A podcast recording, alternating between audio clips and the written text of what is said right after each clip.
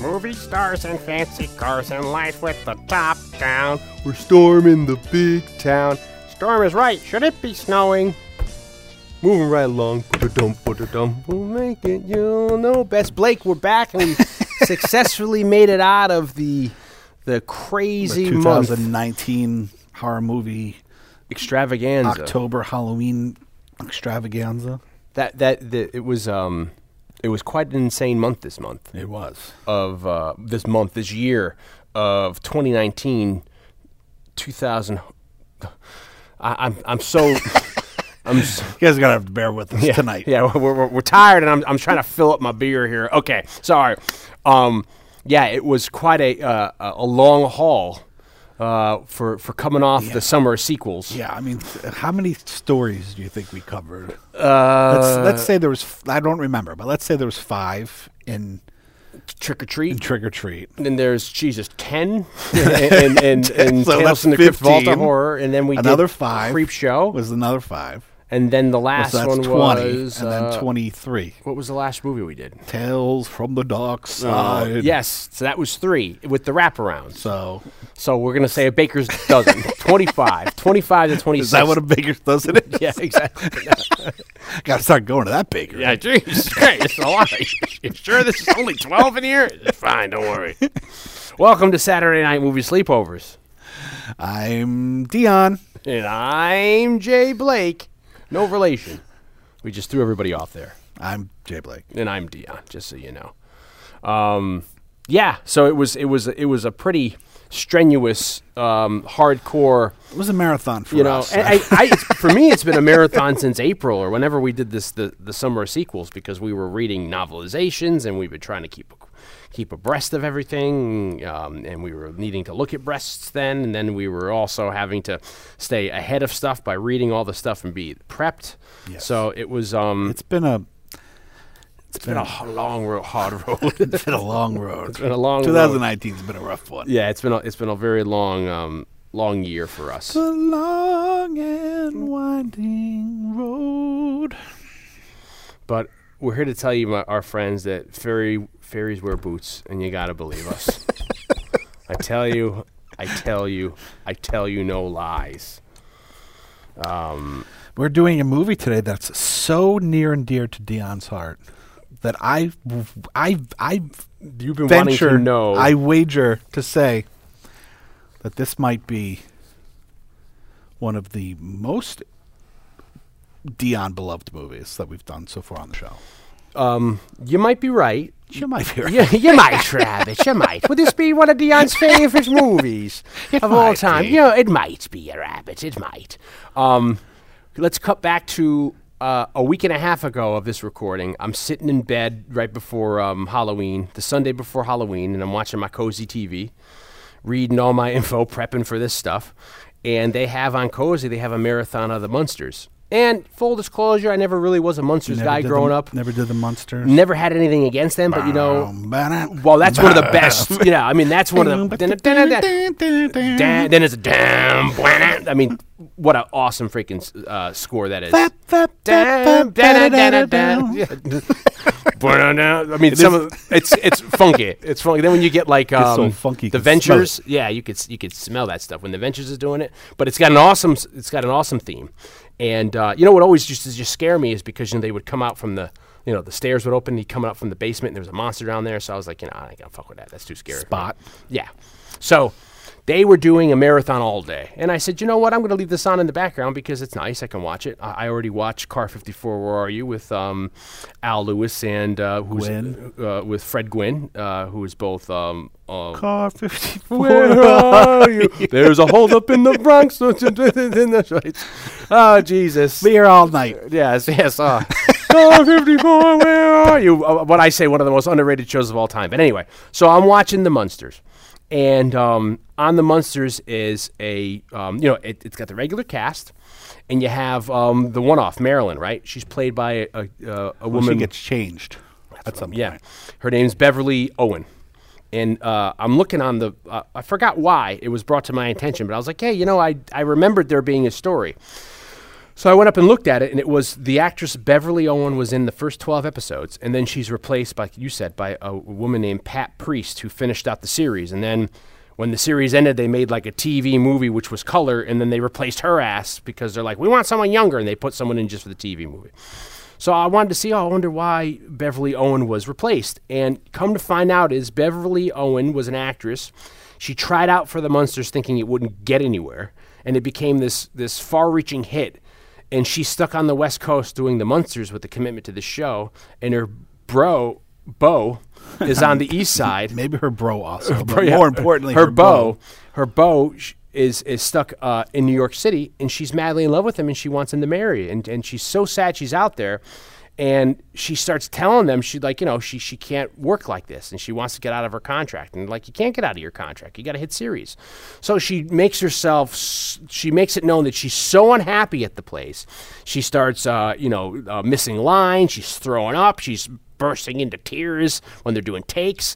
It finally gets to the point where freaking Al Lewis and Fred Gwynn are like, get this poor girl out of her contract so she can go home and marry her husband or her beau. So they finally said, okay, they let her out.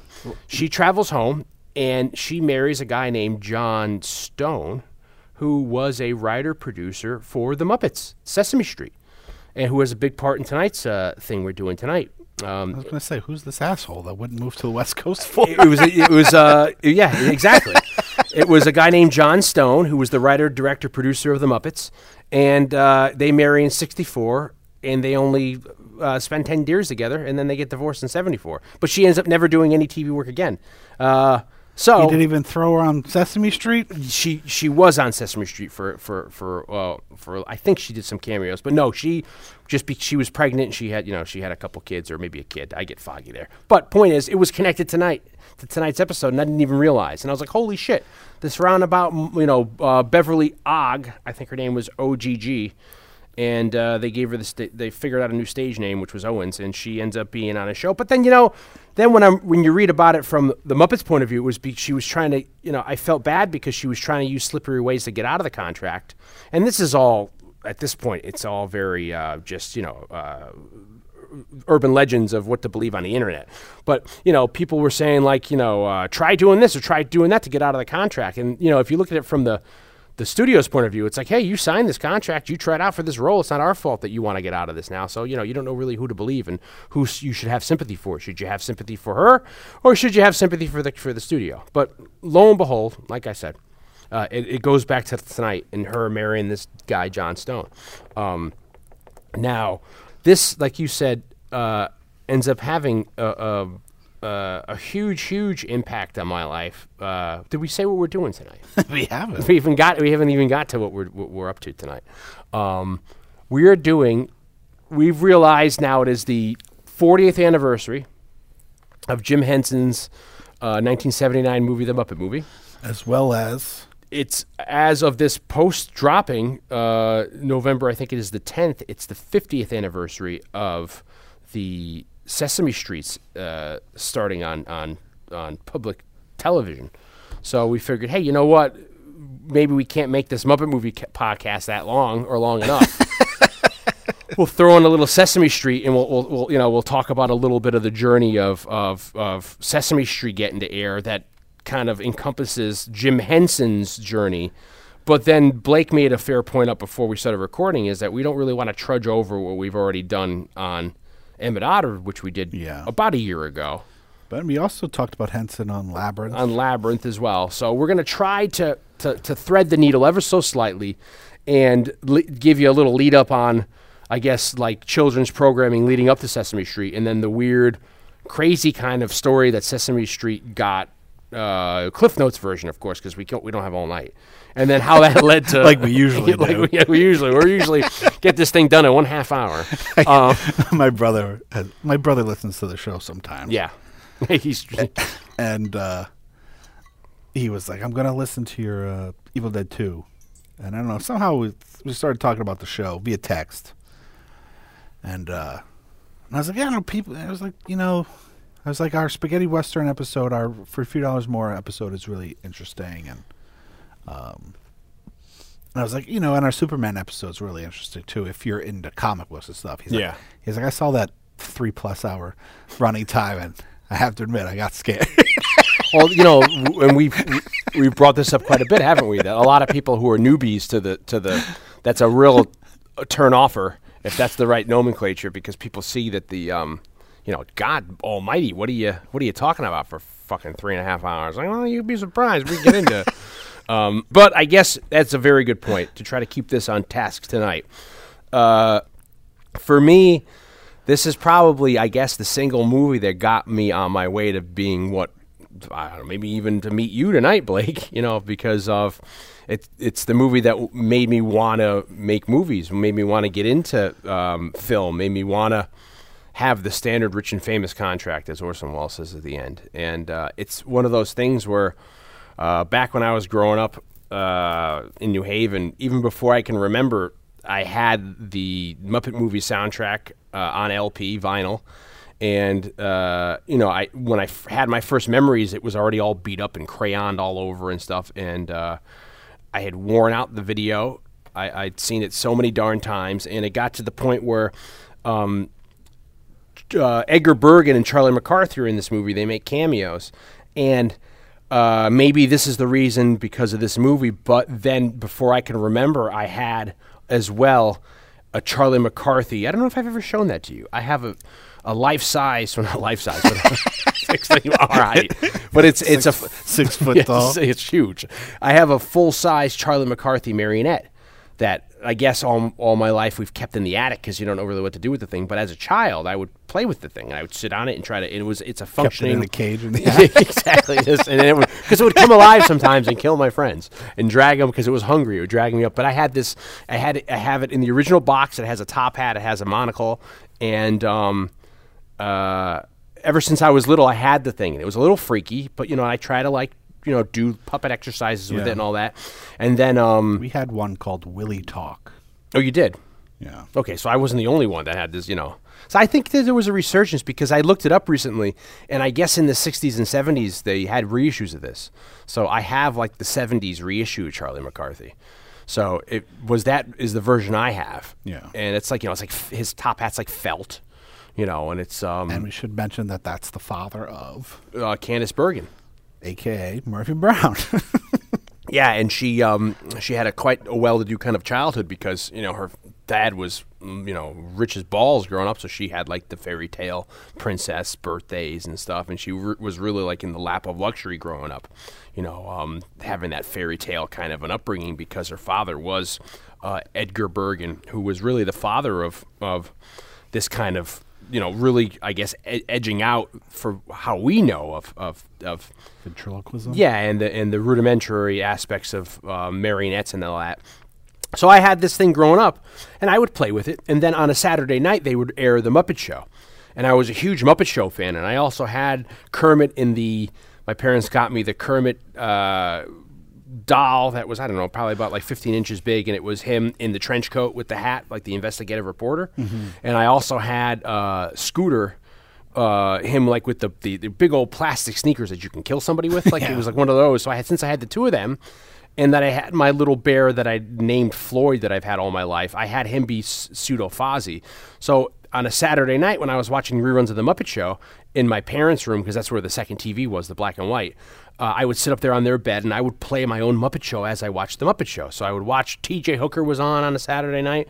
I watched myself some T.J. Hooker, and then either before or after I'd watch The Muppet Show and rerun. And I would play myself The Muppet Show, and then I would go listen to the Paul Williams soundtrack and play out myself out of the Muppet Movie soundtrack. So this is probably, I guess, aside from a movie like The Black Hole or something, this is like the most integral part for me of watching and understanding, and then the idea of how meta the movie is and all that kind of a thing, and the jokes and all that about the aspect. I guess it was one of the first movies to really make me aware of behind the scenes and, you know, making movies and the fourth wall, and it could be possible to go have a career in this kind of a field. So I think from a very young age, looking at Kermit the Frog, it was like, oh, you know, I want to do that, you know? Yeah. And I think I could positively guide myself back to The Muppet Movie and being the movie that kind of, you know, started all that for me. And that's why I've always had a huge affinity for Jim Henson Muppets and the Jim Henson's world of Muppets up until when he passed away in 1990.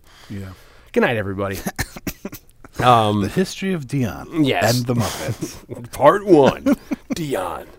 So, how about you? I mean, I know you love the Muppets. I don't dislike the Muppets. Yeah. I just don't have the kind of nostalgia that you have for them. Sure. Honestly, I probably didn't see the Muppet Movie in its entirety until I was an adult. Yeah. I remember going to see Muppets Take Manhattan at the movies. I saw the Muppets Take Manhattan at the theater, and I want to say that I saw The Great Muppet Caper also in the movies, but I would have been pretty little. 82. It's not as young as you were when you saw Superman. It's true. But I don't remember seeing Superman. I'm told I saw Superman. Yeah. I kind of remember seeing The Great Muppet Caper. And full disclosure, it's been so long since I've seen The Muppet Caper. That one kind of fell in between the cracks between The Muppet Movie and Manhattan for me, that I don't remember it as well as certainly. Yeah. And then Take Manhattan, I haven't seen it for probably 35 years. Yeah. How about the other one? I mean, have you seen Afterward? Have you seen any of those? No. I saw the one with Muppets in Space, or what's the one with Gonzo? That's the Muppets in Space. I saw that 1999. But that's but I haven't seen any of the other ones. Yeah, A Christmas Carol is good, which is post. That's the first one they do post Jim Henson's death. That's with Michael Caine as Ebenezer Scrooge. They do Muppets Treasure Island, which I was working at a toy store at the time in high school, so it was in heavy rotation. It's got Tim Curry in it, and that one I like. I think it's got some really good songs and it's fun. But for me, and I think we've made this clear on other casts, where it's like, I wasn't always head over heels for me as much after he died. Well, to me, I can't watch it because Kermit's not Kermit. Yeah, it is. To me, yeah, it's like they've recast Kermit. Yeah, well, I mean, they had to. I mean, because he died. I mean, I know, but it's like when they changed Steve Whitmore doing the voice of Kermit. Yeah, changed the Darrens. Yeah, I mean, even for me, it's the same thing for me with when Mel Blanc got into that car accident, like right around 1960 or so, and he kind of damaged his throat.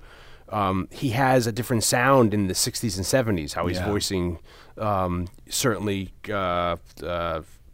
what's his name, Bugs Bunny and Daffy Duck. I mean, it's also his age. He's getting into his 60s and 70s. But, when you look at the difference, it's kind of, I prefer the older pre-1960, Looney Tunes stuff. Yeah. And The Muppet Show, I had seen it, but it wasn't on a lot. As I've said on the show before, like, I lived with my mom, and my mom didn't have a VCR or cable. And I would see my dad on weekends, so sometimes I would maybe catch it if I was lucky on there. But I don't remember it being on regularly on not cable television in Philadelphia, and it definitely wasn't on in Albany. Yeah. And so we didn't have a VCR, so I didn't rent the Muppet Movie, Yeah. And when I visited my dad, like, we didn't rent kids' movies. Yeah, you watch Rocky. We rent like Wall Street. Yeah, or Rambo.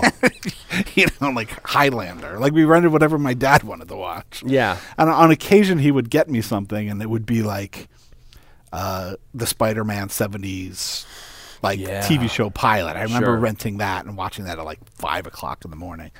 But for the most part, he didn't. I mean, like he rented it for you, and then at 5 in the morning, you were like, "I'm getting up and putting that in now." Yeah. I would get up really early when I was a kid. I would, that's funny because I remember that too, and I think about now how bad it must have been for my parents that, like, on a Saturday morning, I was up at like 5:30, and that's kind of goes into the backstory of Sesame Street. But I'd be up super early, and I go like they'd be sleeping, and I'd be like, "Hey, I know, hey," and they're like, "What?" Well, like, I go out, and then they would make me wait till I forget what time, and I'd be like, "Hey," and they're like, "No, wait," and then like 6 a.m. Okay, you can go down, and then I go down myself, and and I think this is probably for kids our age, the common story. You go down by yourself with your siblings or by yourself, and you'd sit yourself in front of the TV, and then you turn the TV on, you let it warm up. And I remember I'd go up into the closet in the TV room, and I had construction paper, and I'd be able to draw, and I'd cut out shit and watch the Berenstain Bears or whatever the heck was on. And remember, don't sit too close to the TV, the tube, you're going to lose your eyesight and all that. And it's just so weird. Then at some point, my parents would get up, I don't know what time that would be. I couldn't figure it being too late. My parents weren't. My parents have always been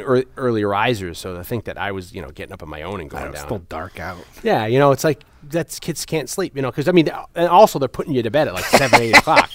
So you think about 8 hours, you get a whole, you're at 5 o'clock, you're just sitting there staring at the ceiling. So, and as far as like Sesame Street, like I'm sure I watched Sesame Street. I think we all watched Sesame Street, but for me, it was like I watched Sesame Street when there was nothing else on. Yeah, yeah.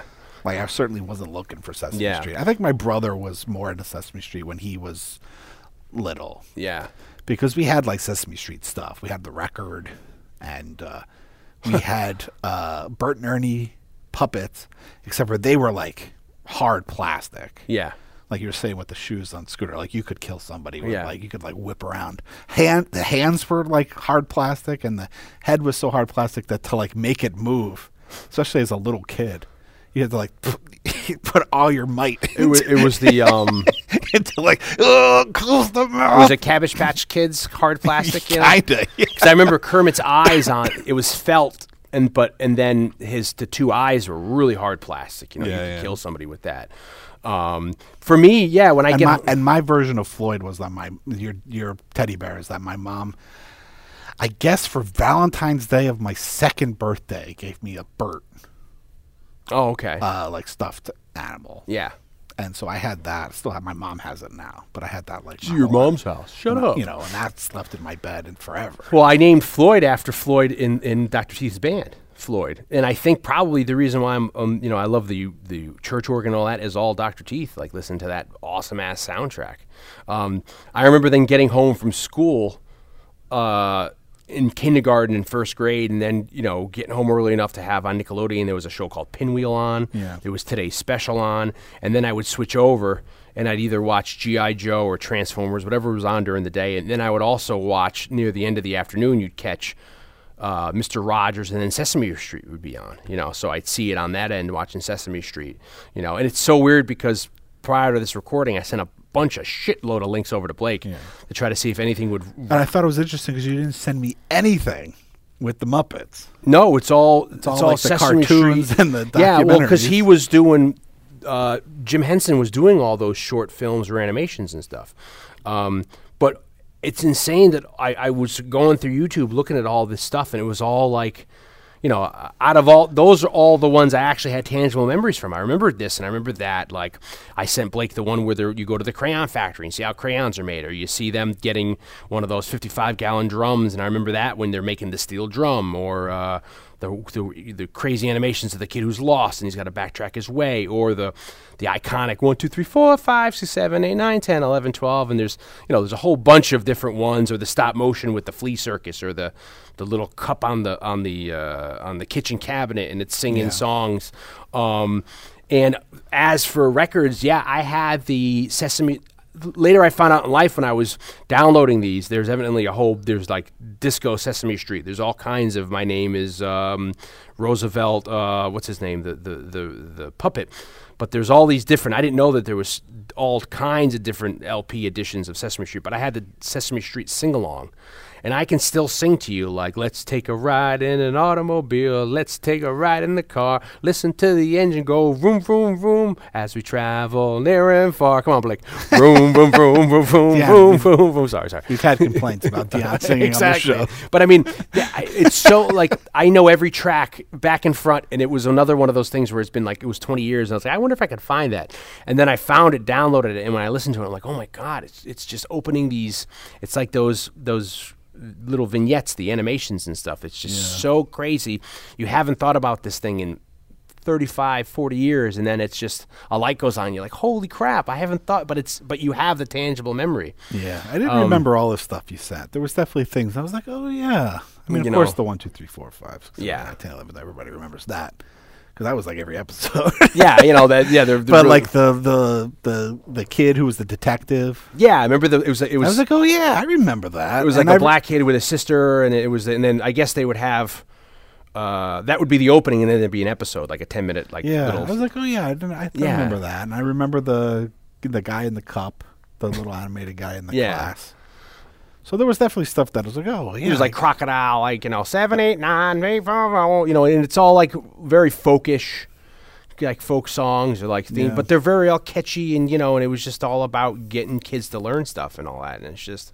And it's funny when I was watching the ones, the ones that were more like documentaries, like the crayon stuff, it reminded me that when I made my freshman film, which was just like pigeons, which was just like black and white footage of pigeons in New York City, but also homing pigeons set to like piano music. And I remember Dave Hastings, the brothers Hastings, was like, "I love your freshman film. It seems exactly like something that would be on Sesame Street." It really was. And I was like, "Oh, well, that's like a huge compliment." You know. And when I was watching the ones you sent, it reminded me that because I haven't thought about pigeons in 20 years, I guess, at least 15. Yeah. Years. And I was like, "Oh yeah, pigeons." It is kind of something that you would see on a Sesame Street little vignette. I mean, even down to the Crayola one when they go to the crayon factory.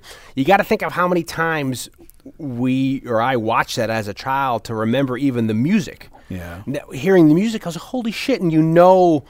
It's like, to me, it was like tangible. I was like watching it as a kid. I would maybe had a crayon in my hand, so I knew the feel of a crayon. I got orange. Yeah, I didn't make it orange. I got that fucking shit. But it's like you could feel like I was eating it. But it's like, you know, you suddenly have these memories of it's like I have a tangible memory of what it smells and that tastes like, but what it feels like. And then, you know, when you see that video, them making it, all these people, it's like, wow, it just goes so far back. It's amazing. And then, you know, just the movie, and people have called it one of the, you know, the best road movies of all time. You know, it certainly does hit that period of there was a bunch of road movies, of course, starting in the 60s and the 70s, or maybe even further back. I think it's interesting that, you know, we did last year, yeah, I guess 2018, we did Blues Brothers. Yeah. That comes out a year later after this, and... This has kind of shades of the Blues Brothers. And I was going to say, like, I feel like it influenced the Blues Brothers a little bit. I mean, can't you see, like, I mean, aside from Frank Oz being in it. They show up at the church. Yeah.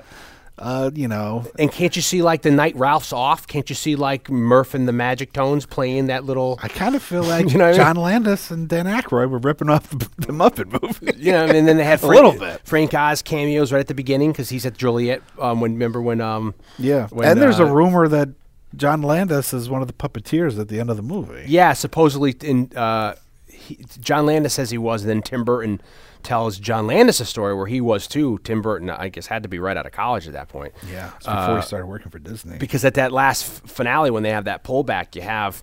There's got to be 250 Muppets, I think they said. They needed everybody on hands-on, so they're just getting anybody, you know. Watching it, certainly when I was seeing the back and forth between Kermit and Ralph...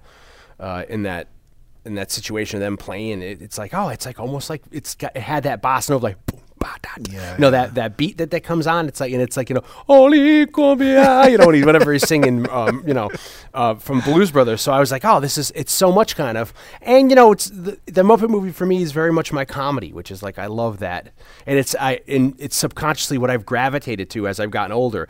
I've gravitated towards the vaudeville era or the comedy duos. You and I both have the same tastes where, you know, on any given day I could be a Kermit, or you could be the Fozzie, or I could be the Fozzie, you could be the Kermit, or you could be the Ralph, I could be, or Bert and Ernie, vice versa. You know, we sometimes play the different role in our vaudeville routine, where I'm the straight man or Blake's the straight man, you know. Dion's definitely more the Ernie. I'm definitely more the Bert. Oh, please. I'm definitely a little more uptight than Dion is. But I'm uptight with some stuff. And then you're like, why are you uptight? Then that's the thing. You're like, well, I don't understand why you're uptight about that. And I'm like, I don't know. I don't like seeing dudes naked. Just kidding. So it's, and then, you know, it's one of these things where there's so much, such subtlety in like the, and for the movie, the line deliveries, and just, you could tell a lot of it was, at least if I get the feel that it's improv. Sure. So like a lot of the stuff between them and how they're saying stuff, it's just all, it's all very funny, or all like, you know, just the subtlety and stuff. And then the other thing is the cameos. You go back to The Muppet Show, and I can remember watching when I was little Mark Hamill being on, and this had to be in rerun because I wasn't seeing the first run because I wasn't born yet. But there's so many people I remember being on, and it was a way that a kid was being introduced to these people. And then to see them up and moving, you think about, this could be the reason why I know who Telly Savalas is. I know who all these freaking people, Bob Hope is and all, or Richard Pryor. Aside from Richard Pryor was more in our zeitgeist because he was in The Toy and all these Superman 3. Yeah. But it's like, you know, these people are just showing up, and you're like, you know, where now I feel like younger people, they're going to have a leap. Unless you start the kid young, the kid may just grow up knowing because you're showing, like we did. But if you're showing a kid at 8 or 9 years old what it is. You're going to have to tell, oh, this is, you know, I think that's, some of that's kind of lost, the cameos, where they tried to do that recently with the newer movies when I haven't been as much of a fan as a lot of other people have been in these newer movies. I just I find it a little too cynical, and I didn't watch the show that was on because it was very much kind of like a modern update of them trying to put a TV show on the network, I think it was, right? Yeah. It was almost like The Office, kind of. And then mixed with the 30 Rock, right? Kind of a little... Yeah, I guess it was more like 30 Rock. But it was a little more... Yeah, right. It was like The Office. They did have talking head to the camera. Oh, they did. To my recollection, I only watched the first couple episodes, I think. And it was a little... It wasn't on very long. Sassy or maybe a little bit like a little... Yeah, it was more like... Like a little... Trying to fit that adult in, you know... Update. For adults. It definitely wasn't a kid show. Yeah. But it wasn't like raunchy or anything. Yeah. Which is interesting because then what I would first say is like, oh, how dare they? But then you look at the history of Henson. This is kind of what Henson wanted to do. Henson wanted to appeal to the masses. He didn't want to just have a kiddie. And there was kind of a backlash for him when he did Sesame Street because he didn't want to. I would also venture that more of the fans of the Muppets are the people our age and older. Yeah, than kids today. I certainly feel like, you know what I mean, because like we grew up with the Muppet, you know, even if it was in rerun with the Muppet Show and Sesame Street. I just feel like it was playing to us, the people that grew up with it. Yeah, more than you mean the newest show? Yeah, it was playing for it's like almost comic books nowadays. They write it for kids our age, They write it for people our age because they know that their audience has grown up. Yeah, that's a good point. Because even then, you think about. You know, I never had HBO growing up, but then Fraggle Rock was on. So Fraggle Rock was big for people who were good enough to have HBO. I remember... Good enough? Yeah, you know, I wasn't good enough. If you were behaved enough. You know, because I can remember those commercials of seeing, like, you know, that they would play on Nickelodeon for the Fraggle Rock, you know, like... Or they'd have the toys at the McDonald's. Yeah, you know. Happy Meal. And I can even remember, like, you know, like the kid getting mad and, you know, like, oh, I don't know what, you know, the commercials, how they even go because I've seen them so much. So you think about a level of how many times have you seen the rerun of the commercial to know, you know, there's so many jingles I can still remember in my head from when I'm little, you know, because I've seen the commercial so darn much. I just remember going to, sometimes when I was at my dad's house on the weekends, we would go to my stepmother's mom's house, her apartment, to visit her. And so I had nothing to do, so they would I would just turn on the TV. And I guess she had HBO because my only recollections of watching Fraggle Rock was over there, or was over at her house. Yeah, and she always had nonpareil candies. What's that? Like it's like the chocolate discs with the white. Oh yeah, little beads. Yeah, and so now like I have an affinity for nonpareil candies. It brings you right back to that apartment. My stepmother's mom had those candies when I was little. It's like smells, you know. I mean, I can remember like when I was very little, my sister and me shared a room until they kind of just converted a large walk-in closet. They made it into my pseudo little room. But I remember going in there and then, you know, there'd be like nightstands that we wouldn't use. It'd be my mom's just storing shit. And I'd open it up and they'd be like, say, candles. Yeah. And I still to this day remember the smell of that particular candle or whatever. So, and it's just all these scents that stick with you to the point where like last year I opened one of my mom's like things in the dining room and I smelled, I was like, oh my, it took you, I almost fainted. yeah, exactly. Suddenly, yes, I'm leaping into, yeah, now if it's like 1982, I'm like, oh boy, you know. It's just, you know, it brings you back to, again, it's these weird Pavlovian sensory. It's like us, you know, looking at these little short, because I don't even know if they play. I don't watch. I mean, I watch children's programming now just because sometimes I find it comforting or I can put it on in the background. But I don't watch Sesame Street, and I'm not up to date what happened recently because there was an HBO buyout or something, or they went away. I don't know what happened, but they still play Sesame Street on PBS around the city and maybe around the nation. But I don't know if they're still. I feel like they've recorded all new kinds of stuff, and they're not really playing these original bumpers. You know, or yeah, these, I don't know. You know, these. They're also not formatted for the new televisions, so maybe that also has something to do with the older stuff. Yeah, I mean, it's 4:43. Yeah, they'd have to put wings on each side of them, as they call them, stretch it, and that looks bad on it. Yeah. Although it would be cool to see all that, though, especially the like the animations and stuff, like like remastered and cleaned up. Well, they put out for the, I guess it'd be, if we're talking, this is the 50th, for maybe the 40th or the 45th anniversary, they put out like a double disc set, and it was like a documentary and some of the original, I guess, segments of episodes, maybe the first, the first scene of the first episode or whatever, because I thought it was going to be the seasons, because I don't know if they've ever released everything. I don't know if you can, man. But I mean, maybe you can do it for a streaming capability. Yeah, maybe you could stream it. But for this disc, they must have remastered some of the stuff on there. At this point, it's Disney. Yeah, because it's hard to say, because it didn't. When you watch documentaries about it, it's hard to determine whether like Henson owns Sesame Street. He owns, because it seems like the children's television workshop owns it. He retained. He might own the characters. Yeah, but he might not own the show. In '69, when they got everything together, he was very specific. He waived all his performance fees, but he wanted full rights to every Muppet characters, so that when they came to merchandising, they had to go through him to get all the merchandisation and all that. And then it got to be a point when he was making the deal with Disney to buy, because it got to, I mean, this is for down the road, and it's also, I don't know what we should cover here, because I don't know when we'll ever come back to the Muppets again, but it's something like, I don't know if we should go into post Muppet movie after that territory, but it's like Henson got to the point where he was, he'd been in the business for 2 decades before he even got to Sesame Street. Yeah. Then he got to Sesame Street. It was so lucrative, and then he did his other stuff. By the 80s, when he was doing creative stuff like Dark Crystal and Labyrinth, he wanted to sit back a little bit and be able to work more on the creative side and then hand the business off. It's kind of like what News Corp just did when they sold 20th Century to Disney.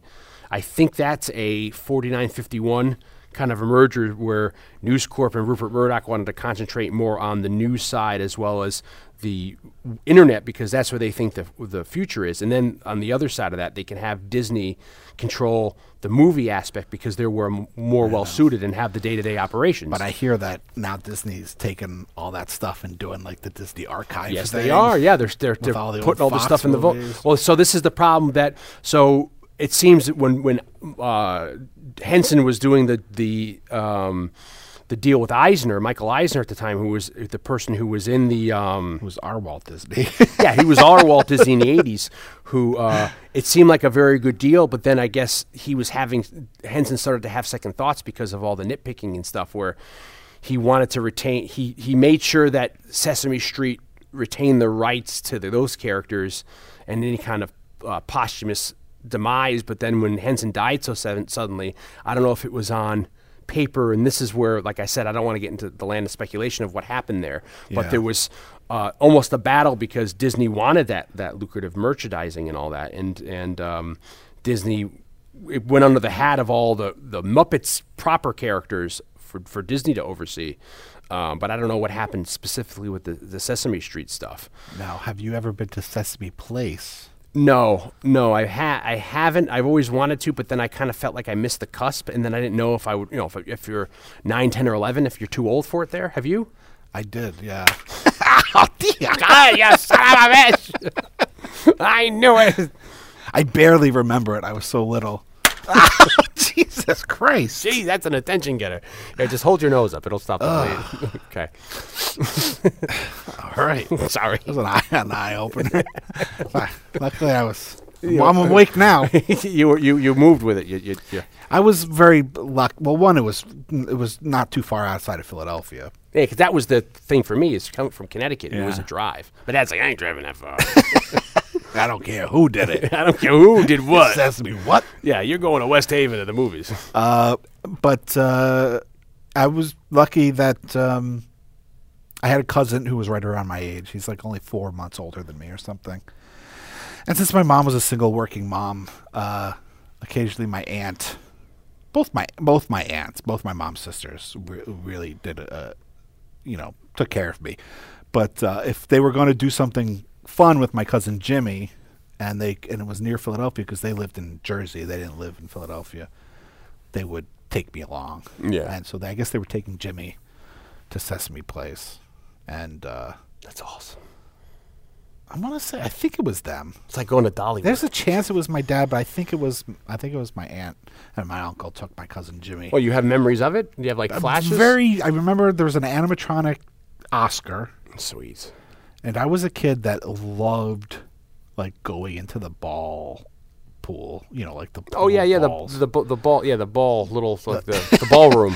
And they had, I love playing with balls. And they had one that was like all these green balls. There's maybe a picture of it, which might be why I kind of remember it. But I feel like that was part of their ad campaign. In the commercials, you'd see that ballroom or whatever it was. And so I for some reason, even if it was like Chuck E. Cheese, like I loved. Oh, I remember the ballroom. Diving into the balls. Think of how unsanitary that is. I love swimming around in balls. Yeah, you love balls. Blake loves being in those hot, sweaty balls. Yeah.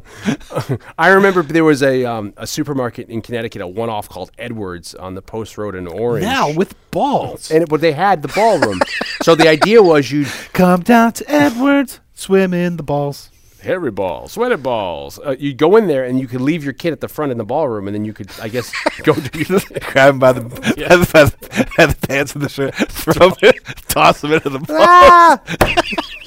And it just, it's, you know, feet are just hanging out, your head's down there. And I don't remember if they had a babysitter. I remember going in there once and then playing the entire time and then leaving. And then I think afterward, my mom wouldn't let me go. I'd be like, why can't I go? Because they had it unsupervised. But it was back in when they didn't think of that. Yeah. They didn't care. Supervised. What the fuck cares? Supervision. You know, and you think about now, like there's kids peeing in the ball. You know, taking a shit in the ball. So I don't know. But I remember that ballroom. So those are the only two things from Sesame Place I remember, which is the animatronic Oscar the Grouch. And the ballroom. And the ball. And I feel like pit. I said, I feel like... the closest I ever got to it was when we would go on like trips. We'd stop at the rest stop on the highway, and you get all the pamphlets. And I grabbed the Sesame Place pamphlet, and I think it. You'd see Big Bird, and then in the back it'd be like the ballroom. I'm like, that motherfucker! I'll go get you, Big Bird. I'm gonna know some guy years from now who's gonna have been in there. Motherfucker, Big Bird. So. You know, I guess to quickly get into Sesame Street. Yeah, let's take this baby way down the alley, Dion. We go back way down the alley. We talked about Edgar Bergen and Charlie McCarthy, and Charlie McCarthy. It's interesting because I didn't look up too much about Edgar Bergen, but I'm assuming, as anyone would, that he's of course from the vaudeville era, and then he got his start onto radio. And at the time, he was. Doing radio, he had his Charlie McCarthy doll, and then he had the other doll, which was the what's his name, Mortimer. I think Mortimer Snurd was the other puppet, what do you call that? It's the marionette you don't really hear too much about. And they were on radio, so it's kind of funny. I always thought it's interesting that if he's doing a radio gig. Does that mean he's sitting there actually having the marionette on his lap, or is he just sitting there doing all the voices? Like he may, though. You never know what his process was. Because you think about it, it's like kids at home are listening to it's Edgar Bergen and Charlie McCarthy and Charlie McCarthy. I mean, there's movies with Charlie McCarthy. You know, where they took the country by storm. But it's funny when you're not looking at him and the puppet, or I guess at that point the marionette. I guess it wasn't a marionette; it's a puppet. Dummy. It's a dummy, exactly. Yeah. That's the proper word. Where it's like, does he need it, or is the kid in his head just because if you're listening on the radio, he's doing all the voices, it's like, oh, there's a, it's like, oh, there's, are the kids thinking that he's there with Charlie McCarthy? It's just, it's for me, it's something like, oh, it's so interesting that he has a radio show. In honor of that, we for the rest of the show shouldn't move our lips. Just talk. I've actually tried to do it like that. I try to do it. You sound like Kermit when you talk like that. I've got a range. We're going to talk like Kermit for the rest of the show. I've tried from back when I was little having the Charlie McCarthy doll. Tries, right? To move, but then it's the one who actually gets there. But then I'm always a stickler when you watch people, even tonight when watching the Edgar Bergen in his last role, because he died before the movie came out. I'm looking at his throat and I'm like, it's moving! This guy was famous for this? It's like, I can never, you never find, I never seen anybody who's able to just make it look like, I mean, there's the people who can drink water and talk at the same time. There's all those tricks of, and I've seen who I don't know their names now, but I've seen guys come to my day job with the puppets and the guys with the comedians and stuff like that. Yeah. And it's always just clenching their teeth like this, and then they're talking right through it, and their lips ain't moving, but they're their necks moving like it's nobody's business. And you're like, what the, you know, it's, and then sometimes they're even like this where their lips are slightly moving, but they're just, their teeth are together and you're like, it's not very, you're not, it's not that. You're not fooling me, guys. Exactly. I don't know who you think you are. So even a little kid, I guess, because if you're brandishing a puppet in its face, the kid's going to look at the puppet. But, you know, so you go back to Edgar Bergen and Charlie McCarthy, and they were kind of, I guess, the front runners really for radio and TV and movies, doing the whole puppet industry and getting that out there. And then when Jim Henson's born in 36, Jim Henson grows up and he lived in Mississippi. He's from Leland, Mississippi. And his thing was he had a friend growing up named Kermit Scott, and that's where they say sometimes, or maybe he got the name Kermit from, and they used to, I guess, in the area of Mississippi, there used to be a lot of frog legs that kids would go and eat, so that could be the affinity for him getting eaten frog legs, and you know, and that was where later on he gets the idea of having Kermit.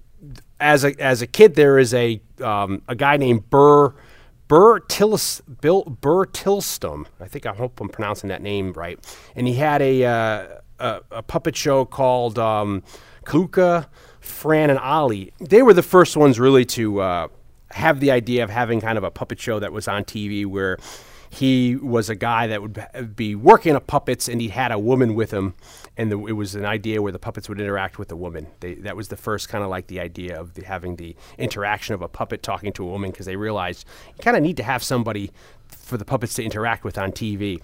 Yeah. And getting into the 50s, you had, of course, this huge phenomenon of Howdy Doody. And Howdy Doody, there was Buffalo Bob Smith, who actually in real life hated kids.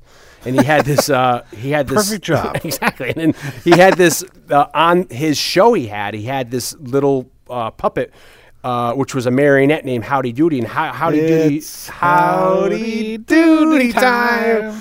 And... it was it was the first mega children's hit show in the 50s, Howdy Doody.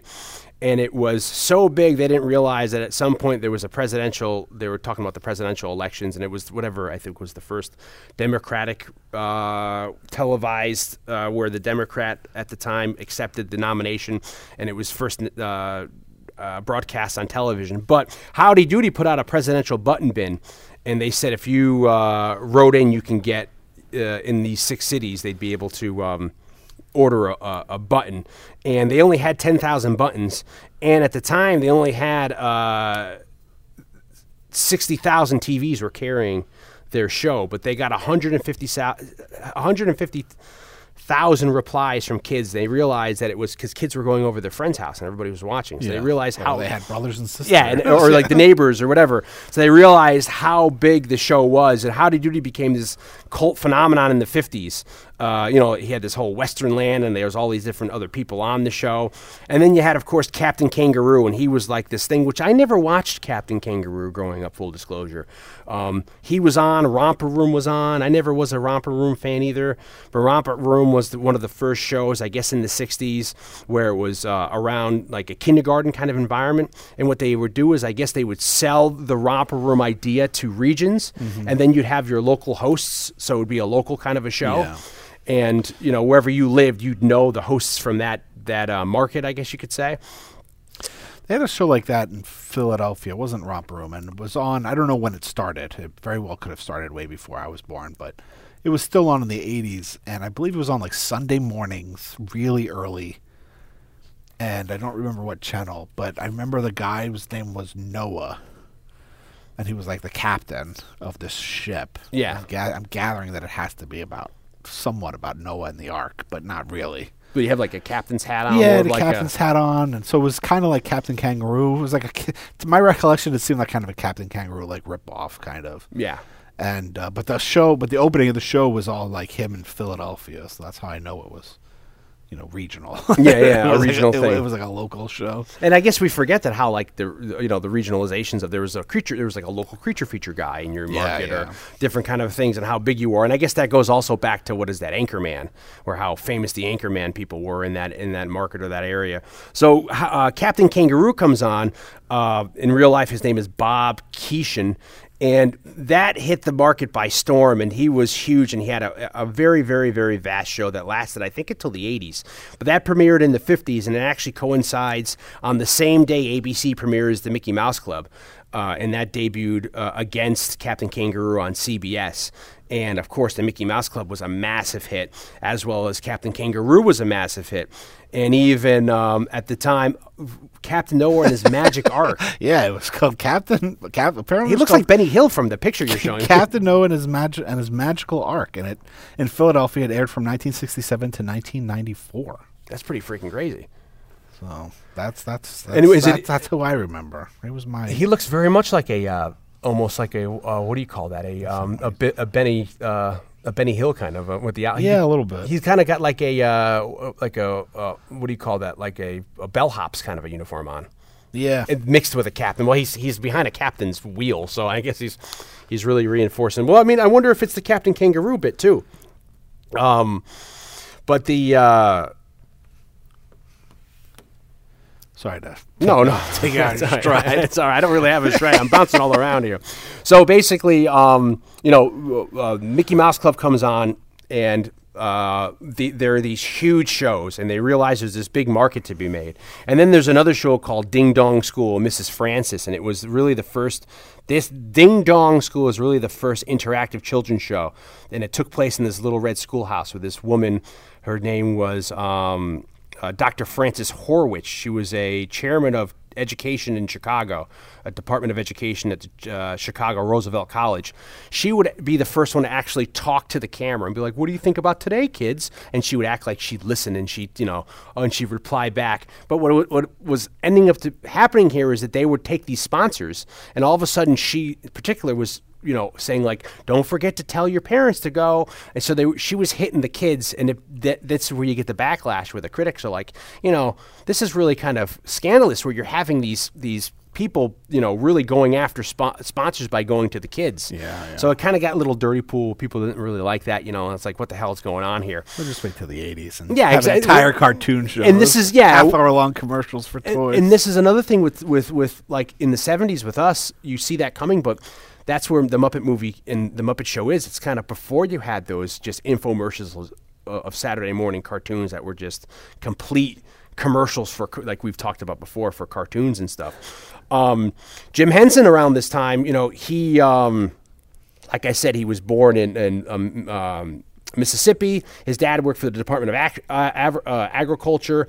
Around in his adolescence, they moved the family to Maryland, and he answers an ad in a paper looking for teenage puppeteers, and he goes to a local TV station. He starts doing this show that gets canceled after a couple weeks, but he gets his foot in the door, and then during his college years, he comes back to that station and starts doing freelance puppetry work, and he ends up making a good career and making some good money, so much so when he's in college, he asks his future wife, Jane Nebel, to be his assistant doing this part-time college kind of a job. And Henson ends up getting a degree in home economics, which is kind of like an umbrella over costume design, interior design, advertising art. And he realized if he got the home ec degree, he didn't really have to take the math and science courses that like a fine arts degree had to do. Yeah. So him and Jane, they end up, he ends up getting this degree, and then he starts, when he's in the Maryland area, he starts doing puppet stuff on the side for local markets, and he starts this show called Salmon Friends. And Salmon Friends, since they're in the D.C. area, gets a lot of attention quickly, and they start going on the Jack Parr show, they start going on Ed Sullivan show, and when he's out of college by like 1960 or so, he's already making like they say he was worth like $100,000 already, because he's getting advertisers, and that's where the really money for him is doing these commercials and doing ads for things. Yeah, I always thought it was really interesting because if you watch interviews with him, he always kind of points out that like his passion really wasn't puppetry. No. It's just that he wanted to work in television. Yeah. And he saw it as an avenue, like that he could have his own niche. Yeah. His own little niche, and then he could kind of get into television that way. And it's really kind of like an amazing lesson, in terms of you know, how you think about your goals and your dreams and stuff. And maybe we should rethink our idea. Yeah, maybe if we want to make a movie, we should just just making a movie isn't it? Maybe we need to get into puppets or something. Well, yeah, like you said, he wasn't married to the puppet idea. Yeah, he was using it to get on. He clearly had an aptitude for it. Yeah, and he quickly realizes by looking up until that time. I bring up these other shows, especially like the Howdy Doody show, is that they were looking at the classical way of doing puppets, where it was a piece of wood with just rudimentary features on it. I want to say Howdy Doody, but it been a marionette. Yeah, and the mouth didn't really move that much or that well. And Henson really realizes that. He takes the designs of the puppets and he starts using like socks or felt and having puppets that way in expressing emotions through using his hands. Because of the soft. Yeah, you can and he also realizes quickly that when you're using, say, like the Punch and Judy kind of an idea, or having like the Prometheus kind of the Prometheus arch, the Prometheus arch that you see in a theater, is that you don't really need that in TV. So his quick idea is you don't have to have that Prometheus arch and shoot from far back. You could have the camera frame be your. Yeah. You could have them. You could frame them like you would an actor. Yeah, and then his big idea is that you can just have blocking. Yeah, you can be below frame, hanging up there, and then you don't have to hide behind something like you usually have to hide behind, like anything to have there be a pseudo stage. So he kind of revolutionaries. It's kind of crazy that nobody really thought. I mean, I guess. Oh, it was so rudimentary. I guess to a certain extent, like Howdy Doody, he wasn't so much behind like a stage or anything. He was interactive with the kids, but he's still wooden. He's still a marionette. But it's crazy how because a lot of the early silent movies, the earliest silent movies, are like that because they didn't really figure out how to film drama because they were so used to having it on a stage that they just let's just film it that way. That's how we're used to seeing it, and it wasn't until something like The Great Train Robbery, and then D.W. Griffith stuff where they were what we can. Move this. We could move the camera. Yeah, we could cut between two different things. Yeah, we don't have to have it all play out in one scene. We can have parallel action, two different locations. But it seems crazy that it took, another 50 years or whatever for Jim Henson to be like, yeah, why are we still doing puppets that way? Why aren't we just doing it the way we would shoot anything? And he also realizes that with the camera being so close, you have to have a little more detail, and a little more be able to have a characterization, like we said with the sock puppet, and it could be subtle. Yeah, and then it's almost like acting for the camera as opposed to being on a stage and acting in a theater or something like that, where you want to have something a little more nuanced. So he figures this out, and then his angle is that he starts going on these shows and he's getting this attention, and then he starts doing ads for local places, doing commercials, and he starts making crap loads of money. Wilkins Coffee is this thing he does where it's and his things are just doing these. They never thought to interject comedy into these commercials. Yeah. So he starts making crap loads of money. A lot of them are 6 seconds long. Yeah, and it's just quick. But not even 30 seconds. It's like a bumper between going to a break or something like that. So he goes away to Europe and he comes back at some point, and he goes for an extended summer or something. And while he's in Europe, he gets a kind of a look at how puppets and marionettes and that world is seen outside the U.S. And that's when he comes back, kind of rejuvenated, and realizes that this is he's going to use the puppetry. Yeah. He's going to use that to be. He can see that'll be the means to his end, to making the goal of becoming rich and famous. That way. Unfortunately, I don't know the details of it, and had I even thought about it before this very second, I would have found out more about it. But apparently, my great grandfather, so my dad's grandfather. Mm-hmm. was into puppetry in Italy or Sicily. He was, I don't know if he was well known or whatever, but apparently he was very into puppetry back in the day. They're doing marionettes and stuff. And my second cousin, my dad's cousin, has the puppets, I guess. So I don't know. I should have. You should have got into puppets and puppetry. I should have looked into this a little. I could be your Frank Oz to your Jim Henson here. What's interesting is that now that Jim Henson has become such a success, most people, when they think of puppets, they think of Muppets. Yeah. but there really are. And we talked a little bit about this in Labyrinth, because when we did the Labyrinth show, we talked a little bit about how Jim Henson was, in that movie, is exploring all different kinds of puppetry. Yeah. But he did kind of find this thing by creating the what he named Muppets, and so that's what most people think of because of the success of it. But there are all kinds of different puppets, from shadow puppets to like these paper puppets, and even the stop motion; those are considered puppets. Yeah, like this, you know.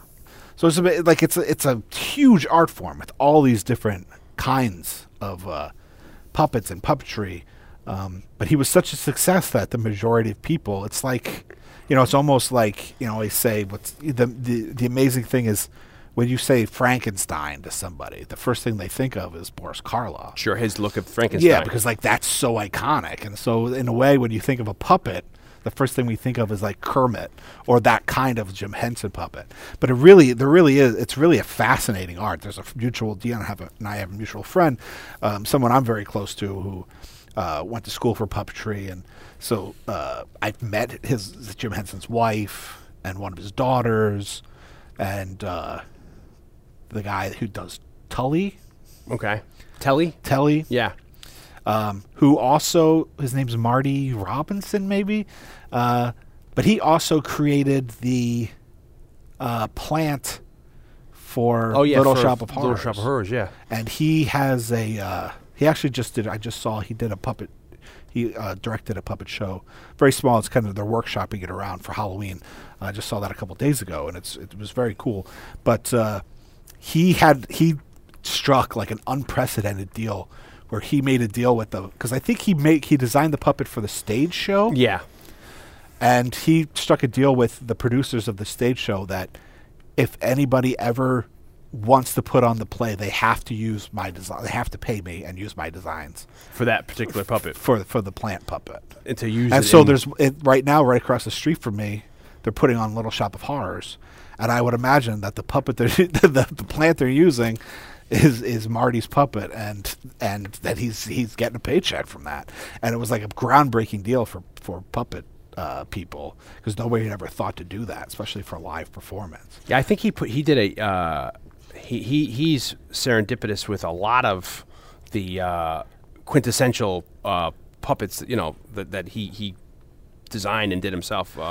Yeah, he's a really interesting guy, and his wife has been writing for Sesame Street for decades. Yeah, all connected to all this. Yeah. The old original story that they used to attribute it to, Henson and his wife, is they got the name Muppet from Marionette M and then Puppet, and they kind of married that together because they're doing a little of both. But then in later years, Henson kind of went away from that explanation, saying, well, we never really used the marionettes, so we, you know. They used some rod puppets with the hands for like Kermit and stuff. And that was another thing they were doing too, where you look at like marionettes were traditionally is that strings from top, where they were using rods from the bottom to make arms move. So they were doing, like you're saying, a lot of this ingenious stuff that really people weren't thinking about yet, especially with the use of expressions and being like, I mean, you take Kermit basically is just fabric. And, you know, to be able to express is just how you move your hand in there. So to be able to get that realistic expressions and feelings is just how he kind of, you know, curls his hand. I wonder how much later is like Lamb Chop. You remember Lamb Chop? Oh, yeah, of course, with what's-her-face that she ended up passing away. Yeah. So as we're going here, Blake's going to look up Lamb Chop and figure out where we are with Lamb Chop. That, well, you know, it's a history of puppetry. Yeah. And here she is on... Sherry Lewis, that's right. Yeah. Here she is on Sesame Street. Yeah. Like the 80s, and she passed away in, I think, maybe 10 years or so ago. Yeah, I don't think it was too long ago. Yeah. I remember when that happened and she was, you know. So in 1957, the character, a female lamb, first appeared during Lewis's guest appearance on Captain Kangaroo. Yeah. 1956. Well, Captain Kangaroo, you get a lot of people coming out of Captain Kangaroo that we'll talk about in a minute. But the guy, John Stone, who we started this cast out, the writer, he's a guy from Captain Kangaroo. Another guy named Dave Connell, Sam Gibson, people that were from the Captain Kangaroo, but it's also, they were also unhappy with Captain Kangaroo because he was kind of a dick too, where he'd have a little drinking and he'd be a little assy. He wasn't as bad as we talked about here with Buffalo Bob, who actually was like quite hated kids and was quite mean and didn't like kids, which is kind of like a almost like a cliche nowadays, you know. But Henson was doing all this stuff on his own, and it's quite amazing that he's getting these lucrative deals, and he's doing this stuff. So around that time, he ends up hiring Jerry Juhl in 1961 because he wants to replace his then wife Jane, because Jane's becoming pregnant with her second baby, so she can retire from the business and she can concentrate on just raising the family. Yeah, 'cause they end up having like 5 kids. Yeah, right? So they move from D.C. to New York, and when they get to New York, they get huge ad deals, and they're doing deals for Winston Certified Meats, Ivory Snow, Glean Toothpaste, Royal Cotton Cola, Purina Dog Chow, which they invent Ralph the Dog from there. Yeah. So they get these lucrative deals, and they're already... And this is the thing where they don't like to talk about the business side of it, but they're making crap loads. They're printing money in their basement at this point. Yeah, well, I mean, if you're going to go, it's really interesting because, you know, obviously when we did like Star Wars and Indiana Jones, we talked about, you know, how this guy who wanted to make like experimental documentaries ended up making George Lucas the most successful franchise of all time, and having the wherewithal to keep the rights to it and keep all the merchandising, like this really shrewd businessman underneath like this artist. And Jim Henson's kind of the same way. Like he's, you know, obviously he has a goal, he wants to be on television, so he has to have some kind of drive for either fame or success, or why would you want to be on television? But it was almost like he was using it as a mask. You know, but he really is an artist. And, yeah. And I don't throw the word genius around, but he was a genius at, if not just the puppets, but just the, like creating this. Yeah. Creating a brand for what he ended up doing, and then becoming so successful. Like you talked about when they did like the Muppet Show and the movies and stuff, you know, that was... All that money was coming from like the merchandising. Yeah, he's like, yeah. So, but like, that's the business side of it. Is like, yeah, we sell a lot of shit, but that shit is what costs, was what pays for us to make this stuff. And then when Sesame Street became so successful, that's when they were able to stop doing kind of the commercial. They were happy to get out of that kind of world, because, you know, and then focus solely on the business of doing all that kind of a thing. When they end up, I was just talking about that Ding Dong School at Mrs. Francis. That runs for 3 years, and then that's replaced by a little show called The Price is Right. And that's when that gets in that time slot there. For if anyone's ever heard of The Price is Right, if everybody knows that show. But I mean, it's a weird time because even Walter Cronkite, he was doing his morning show on CBS, and at points in that, he'd have a lion puppet named Charlemagne that would come on, and he'd discuss the events of the day with this Charlemagne puppet. Well, you know, look, there was 3 channels, there was no internet. Well, I mean, but it was a way, you know, they were trying to get to everybody. But it was popular, which is, you know, which is really interesting. It was actually, you know, a way of being able to make it. So Henson moves the shop, you know, what they're doing on local TV up to New York. They get Jerry Juhl to come up. He kind of replaces his Henson's wife Jane, and they start doing you know, they start getting all these different lucrative things, and they start getting all these you know, doing these really, really, really high-end commercials and all this. And Wilkinson, like I said, is one of the biggest names at that time, too, that's doing stuff. So, I mean, at one point they have, like, I think it's 300 ads. You know, they're taking this huge different kind of approach and using comedy, the slapstick, because they grew up when he meets Frank Oz and he takes Frank Oz aboard. They're basically using the golden age of radio that we like, stuff like Jack Benny, Burns and Allen. You see a lot of that, you know, Abbott and Costello or Martin and Lewis. You kind of start seeing that kind of sentiment in comedy, the vaudevillian kind of gags in the comedy that they're doing, and they kind of like that little, it's almost like dark humor that they're using, you know. Yeah. And they're able to, you know, successfully transition and do something that people have never really seen before, which is really interesting. And then especially being able to be so marketable. And then they're also, you know, they're getting this really huge press by going on like, you know, Jack Parr or the Ed Sullivan Show. So the kids are enjoying them, but at the same time, advertisers are taking notice, and then they're getting these big contracts, and they're getting these commercials that are playing that are just making them, you know, fuckloads of money at the time. They get a reoccurring gig on the Jimmy Dean Show, and we know Jimmy Dean now as the guy who makes the breakfast sausages. Yeah. You know, but he was a country singer that had a show for a while. He's also in Diamonds Are Forever. He is in Diamonds Forever, yeah, exactly. And not to be confused with James Dean. When I was little, I was like, is James Dean, Jimmy Dean the same people? Is he making sausage? Yeah, geez, Jimmy's doing everything. Henson got a break on there, bringing Ralph a little more of a cultivated version of Ralph the Dog playing the piano on that show. And Jimmy Dean loved it so much that he'd put him on a reoccurring thing. And then so when Henson really got his production company underway, he offered to give Jimmy Dean 40% of a stake in it, and Jimmy Dean declined, saying, "No, you deserve every cent of that, because you're going to go somewhere in this, you're going to go someplace, kid." In this, I got my sausage. Fall back. Don't worry about anything. I've got a very lucrative thing up here that I'm thinking about. I'm just trying to cultivate an idea. At the same time, around this time, he also writes Jim Henson writes a script with Jerry Juhl, which doesn't really get made, called Tales of Sand, which in 2012 they adapted into a graphic novel called Jim Henson's Tales of Sand, which I read in 2012, but I don't remember too much of it now because I was drunk at the time. But he did a very a 9-minute experimental film called Timepiece, which won an Academy Award for the best live action short in 1966. So like in the zeitgeist or in the world, which isn't really a puppet thing. No, it's not. It's just it's kind of like an avant-garde experimental film.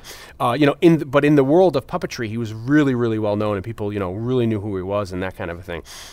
So around this time, there was this story where one morning, you have a couple in 1965, Lloyd and Mary Marisette, and they have their daughter wakes up in the morning on a Saturday morning, like we were just saying.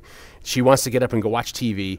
She doesn't wake her parents up. She goes down and she turns on the television, and I think it's like 5:30 in the morning. That's Skidamax. she sees breasts, and she finds out her career life is completely different than what she wants to take.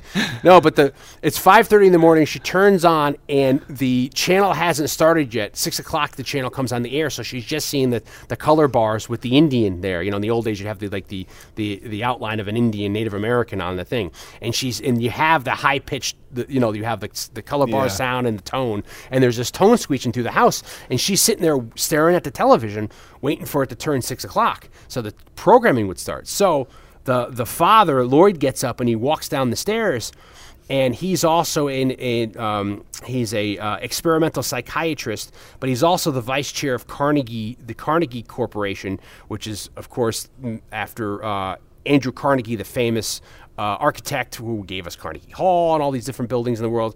He set up this trust fund or this fund to help this endowment. The father goes downstairs and he looks and he's like, this is crazy that my daughter's up this morning and she's looking at color bars and listening to test tone, and she's so captivated. So people started to realize that, like, especially in the 60s, kids were, and we know this growing up, kids are fascinated by television, and they are mesmerized. And I guess nowadays the equivalent is kids with tablets or computers and phones and screens. So later on, Lloyd and Mary, they're at a dinner party with this woman named Joan Cooney. And Joan Cooney is very instrumental in the foundation of Sesame Street.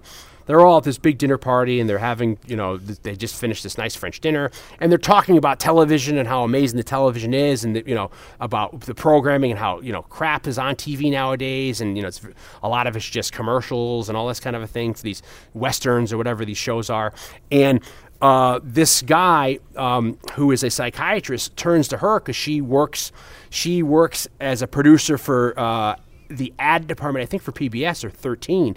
He says, wouldn't it be interesting if a show could be educational and be informative, be a kid's show that would actually, be something that kids can learn from and not just be a commercial to sell products. And this girl, Joan Clooney's like, yeah, that is a good idea. We never really thought of that. Yeah, see? Yeah, that's actually a really good idea. So it kind of sparks an idea there. So she goes back and she starts doing this research, and she starts finding these things out and looking around and trying to figure this out of maybe there would be. So she starts talking to this guy who's the vice president of Carnegie, corporations. So Carnegie sets up this study, and they fund this study, and she goes around the country and interviews all these very, learned people, scientists, children, teachers, psychiatrists, therapists, all this kind of stuff about if this could be done. And she comes up with this study, this 55-page report called The Potential Uses of Television in Preschool Education, because they realized, which I didn't realize up until we were little, is that in some segments of the country, at least half of the country in the 60s and 70s didn't have access to either preschool or kindergarten classes. So I guess that was kindergarten really had along with the commercialization in the 70s, all these revolutions, the sexual revolution or the feminist revolution and the gay revolution. That's also the educational revolution where they started really putting kindergarten. I don't think I went to kindergarten. You didn't? I went to kindergarten. I went to playgroup before that, and I even went to preschool as well. I went to all three of these things. I don't think I did. So you went right into first grade. Yeah, I mean, there was like a daycare that I went to. But I don't think it was considered like preschool or kindergarten. I have to ask my mom. I mean, there's large segments of my life that are just both blind spots. Well, so they realize that half of the American school districts don't offer this. So they're thinking, what they can really do is that there is between they want to. They're thinking if they aim a show at ages 3 to 5 to teach them really kindergarten skills, so they can kind of get a foot into the door. Because they're realizing that middle income, earners have an advantage over kids who are from the inner cities or whatever who don't have access to this. That when they're coming in the first grade, they're behind the eight ball and they don't know what stuff is. So they're getting so frustrated at trying to just learn basics that's what's keeping them behind.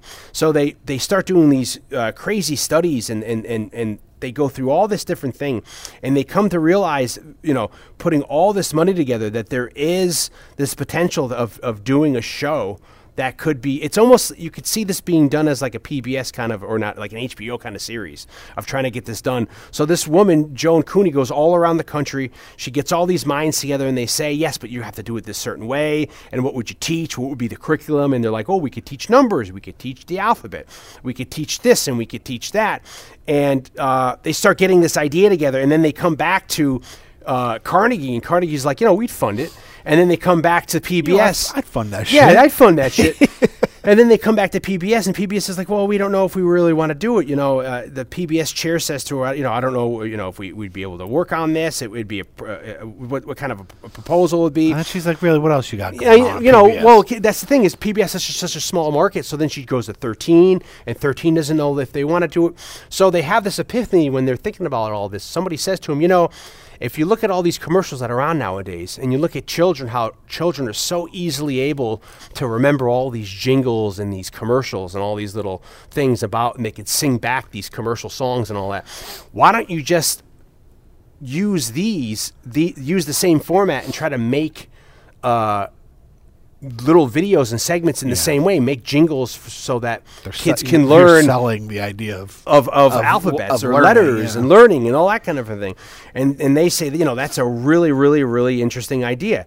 So they end up thinking, well, that'll be, a really, really good thing. So then they bring in Jim Henson, and Jim Henson comes into the thing. And Jim Henson, they realize, well, why don't they bring Jim Henson in to try to be the first... he'll design, they want to use the puppets and they're trying to figure out how it would work. And they have a lot of the consultants, they consult, the researchers and all these people say that they shouldn't have the puppets and the humans interact because they think it'll distort the realities between fantasy and reality. They think that the segments should be just, the puppets in one or the Muppets in one and the people in the other.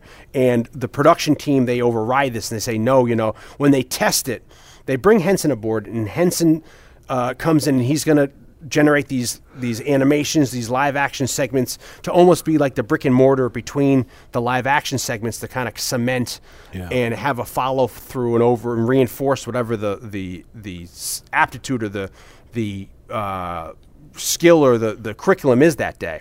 So... They do all this stuff. Henson produces all this kind of stuff for them, and they realize that when they test this stuff out, the live action stuff's just really boring. So they say, you know, well, if we add the Muppets in, yeah. you know, and they add the Muppets in, and that's the stuff that actually starts rating. So they get the idea in I think around, I guess at this point it's like 1967, that they're going to do a 1 hour program over 26 to 39 week cycle with up to 130 episodes in just the first season, which is crazy to think that they're going to have to like get producers, directors, people to set a curriculum, and they quickly realize that they're going to need like set designers. You know that they don't want it just to have like a Captain Kangaroo set. Yeah. You know they want it to actually. You know they want it to look like they're trying to figure out what kind of set it'll be, and they say, you know what? If you look at it from a kid's point of view, especially living in a city, children are always looking on what's going on outside. They're always, you know, their mom's inside. They're stuck with, they always want to go out and play. So if you have this, if you set the setup to have it look like even like a brownstone and have it look like a New York City street or a side street, and you have it look like a movie set, they spend the money and they make it look like it's an actual movie set, not just like cardboard walls or this, they make it look like a really, really nice, authentic area. Yeah. That'll be something that they can have the show based upon within. And then they can't come up with an idea. And the first idea is the title is 123 Avenue B, and they end up coming up with Sesame Street. So they end up coming up like and that's like at the 11th hour, they really come up with just the name Sesame Street. And Henson comes along, like I said, and he brings all these people into him, and they end up coming up with this show, and it premieres in 1969. And what's interesting, too, is one of the first ideas is when they were going to keep the stuff separate, church and state, almost the puppets from the live action, is that it was almost going to be kind of like Fraggle Rock or Ninja Turtles, where like Oscar the Grouch was going to be living like in a sewer, and he'd be like lifting up, and all the puppets and animals were going to be living underground in this kind of underground world. Like underneath everything else. Yeah, and that ends up being what, he ends up putting in his back pocket, and he ends up, keeping his Fraggle Rock. But then he ends up designing, he realizes that he needs kind of the puppets, to interact, and he comes up with Big Bird, and Big Bird is just a bona fide kid. Yeah. And then, you need the contrarian, so they get Oscar the Grouch, and he realizes he can bring Kermit in. Kermit's also, he got its start, on Ed Sullivan and doing these kind of things. So all this kind of stuff comes together, and they end up coming out 45 months later, this entire exhaustive process of hiring people, and they want every demographic, and then they want to make sure that they're pitching it towards inner city kids specifically. And they want to have every denomination and creed and race represented. They come out in November the 10th, 1969, and it premieres, and it just goes off like hotcakes. And it's one of the most popular shows of the era. And I think they get like a season into it, and people are fresh. They want more and more of Sesame Street. So then they quickly get together the electric company, and they put the electric company out. And you get people like season one, the original, we said early, Gordon is Matt Robinson, whose daughter is Holly Robinson. I was going to say, I have to Officer Judy Hoffs. From get a little 21 Jump Street action. He was the original Gordon. And he also was an original producer on the show, I think. Yeah. But, his daughter... Because they couldn't find anybody. And he was producing, and he was helping do the segments, and they were trying to get, they were filling all these people out. They got Loretta Long as Susan, they got Bob McGrath as Bob, they got Will Lee, who's a legendary older Jewish actor, to play Mr. Hooper. They got Carol Spinney to come in because they needed somebody else to play along because Frank Oz and Jim Henson were already had too many, so they got... Carol Spinney to come in, and he'd be Big Bird because it was a very physically demanding because, his arms held up like, in the air, and that's, above his head, and that's how Big Bird works. So when they're on set, they realize this guy who was a producer, Matt, he didn't really want to go in front of the camera. He was the most relaxed, and they're like, why don't we just give him the role? So there's a funny story where his daughter, Holly, who was very young, she, I think, was living in Philly at the time. She hadn't been seeing a lot of her dad because he's been up in New York doing this. So... she sees the first episode, and the first episode is Gordon walking around with it. First, they're going to say, like, how do we introduce the kids to Sesame Street? So the idea was, why don't we have a new kid move in, and then he can show the kid around, and that's the foray, the June foray into Sesame Street. So little Holly's at home watching, and then she suddenly sees on TV her father holding this other girl's hand, and she's like, "Where's Daddy been all this time? He's got his new, he's got a new family." And she's like, "That's not Daddy's daughter." And then she sees her dad kissing something. She's like, "That's not Mommy. He's kissing, and his name isn't Gordon." So she got really scared that it was like that her dad was like trying to find a new family, and they had to. And then she ended up, I think, soon after getting acting roles like as a kid on Sesame Street, because it was all very incestuous where they would bring their kids on and do this all this kind of a thing. But she went on to play Judy Hoffs on my favorite show of all time, 21 Jump Street. Is that really your favorite show of all time? I think it's up there. Top, it's got to be top, in the top five, sure. Yeah. But as longtime listeners know, there was a period of time where we had sponsorship from 21 Jump Street, so we were contractually obligated to mention it in every episode. Sure. So this was a little callback, little throwback to that to those days. Yeah. So they get to the idea that that the kids can learn the catchy jingles and the commercials, and they also have a great idea that they would go to advertising agencies and they'd pitch to advertising agencies to donate commercials, quote unquote, to get them started. So they had all these great advertising agencies donating these commercials as a donation to this charity for them to, whatever the segment, 1 through 5, all these different things, along with what Henson was coming up with.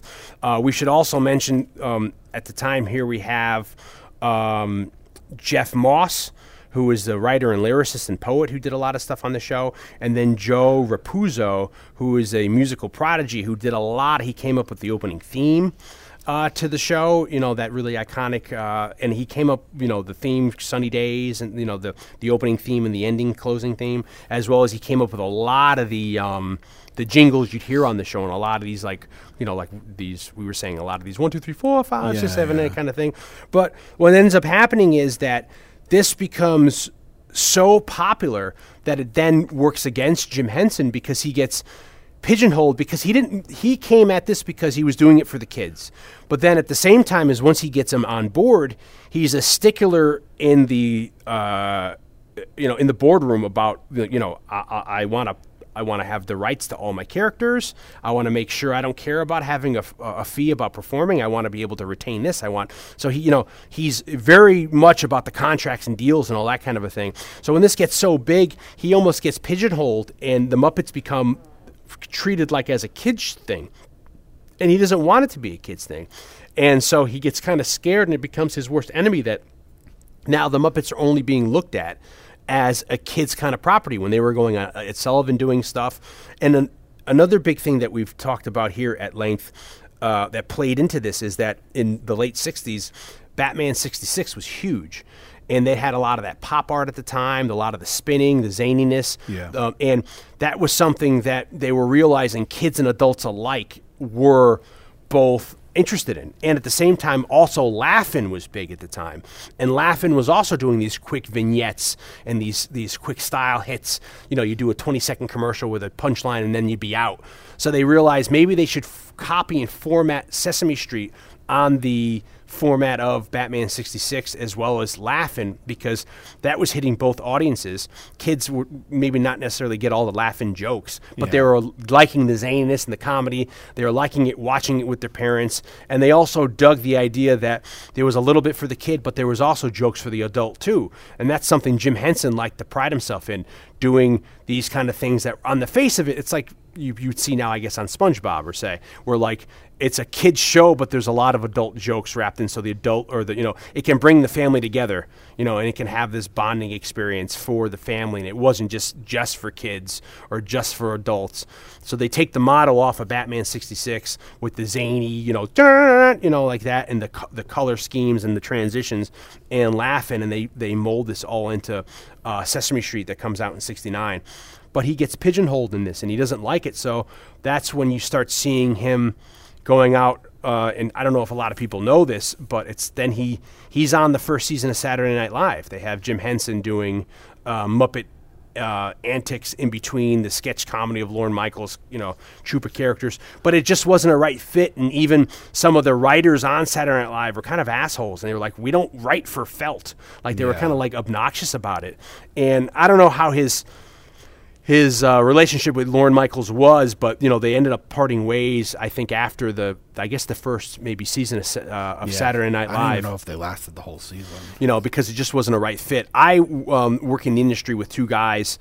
I work with a gentleman who worked on the first two seasons of Sesame Street as a sound guy, and he used to talk about how crazy it was because him and Mr. Hooper would be in Mr. Hooper's store, like looking at the racetrack forms at Belmont, circling who they're going to be betting their horses on and how much of a fun environment was at the time. And then I work with another gentleman who was on, he was a cameraman on the first season of Saturday Night Live, and he talks about watching Frank Oz and Jim Henson come in and set up their stuff and all that kind of a thing. And the kind of the tension that, you know, it was kind of hard where a lot of the, some of the puppetry wasn't going over as well as the sketch comedy was. Yeah. And that's why you see them starting to part ways. But I think Henson's pull there was he was trying to go for a different audience. And he was trying to show that, you know, because Sesame Street got so popular by after the first or second season that, like we said, he didn't have to do those commercials anymore. He was able to leave the ad world and the residuals and the commercialization that they were able to generate off all the product placements for Sesame Street were paying the bills, you know, handsomely, and it was really getting this little. It became a proper corporation as opposed to this little art house kind of a little, like, you know, husband and wife kind of a company that the Jim Henson's little, you know, company was at the time. Yeah, you know. So I think then that's where he starts getting the idea of pitching to the three big networks a sketch comedy show. He wants to do like a Broadway show, prime time, like an old, like you'd see, you know, like Jack Benny used to have a show in the 50s. His radio show as well as his TV show was basically him trying to get a show underway that episode and all the antics. It's like the Joey Bishop show as well, where it's like the format of that show is they're a host of a show within a show, and then it's them trying to get, you know, the antics of getting that show to air, which I guess is now what you're seeing very much again on the Rockfeld, what's the 30 Rock and that kind of a format. So Henson had an idea of first doing a Broadway show and then doing like a variety show that would be on like prime time, but all three ABC, NBC, and CBS passed on it because they didn't think it was viable. So Henson goes to England. And he goes to the legendary producer over there, who we've had on this show before, Lew Grade, who he pitches to in 1976 in the United Kingdom. And he takes the chance, and they do it over in England.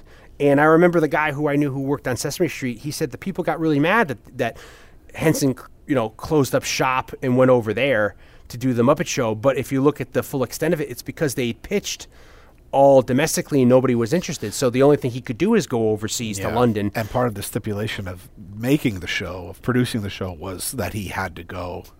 Lew Grade's part of his deal was, I'll make the show. I'll pay for the show, but you have to do it here. You have to make it here in England. Yeah, it was part of the whole contract. And Lew Grade has been on the show before, too, because then he ends up doing Raise the Titanic, which ends up flopping, and he did another movie at the time that also flopped as well. But they end up putting The Muppet Show on, and then, you know, you have the characters, Miss Piggy fills out, Gonzo, Fozzie Bear, all come out of The Muppet Show, which they pitch all that stuff in 76, so around 76, 77, The Muppet Show comes out. And that is so popular, and then they sell it back to America, and it becomes, I think there's a stat saying that it is the most popular comedy show of all time, or a variety show of that kind of a format, where in its height, it was syndicated in over 100 countries in like 15 languages, like Mandarin, Russian, you know, it was insanely popular. It was the most famous TV series, weekly TV series of all time or something like that. And he does that for, I think, about 5 years, and then they end up working to The Muppet Movie and doing The Muppet Movie. And then once The Muppet Movie is so successful, that's the reason why they end up stopping The Muppet Show, is to concentrate on doing theatrical films and doing more stuff that kind of a way. So it's funny that he gets such a success with The Muppet Show that he ends up coming back and they have to come back and buy it over here. So I think he takes a back step from Sesame Street, the Children's Television Workshop, and he's able to then focus on doing The Muppet Show and Saturday Night Live.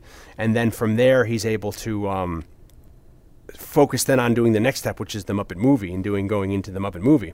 But first, I think we should take a break and hear a very special announcement from our sponsors this week. After these messages, we'll be right back.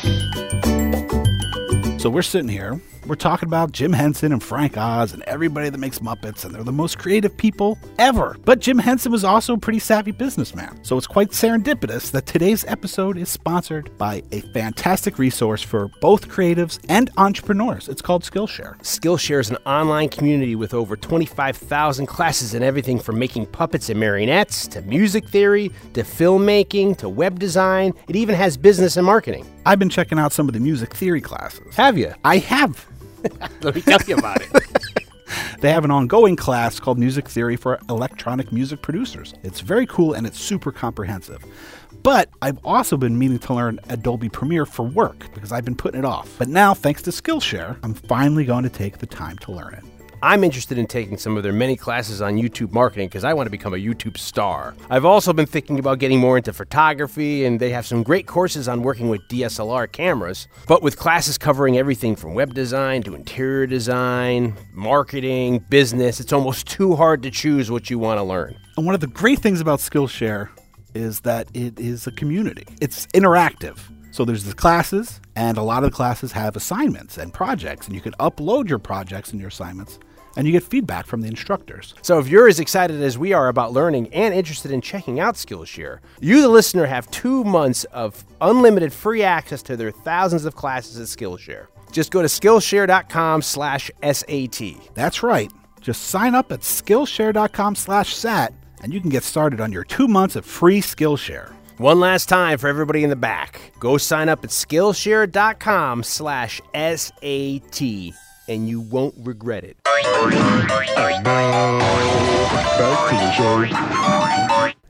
We're back. And we're ready to go. Now, Muppet Movie.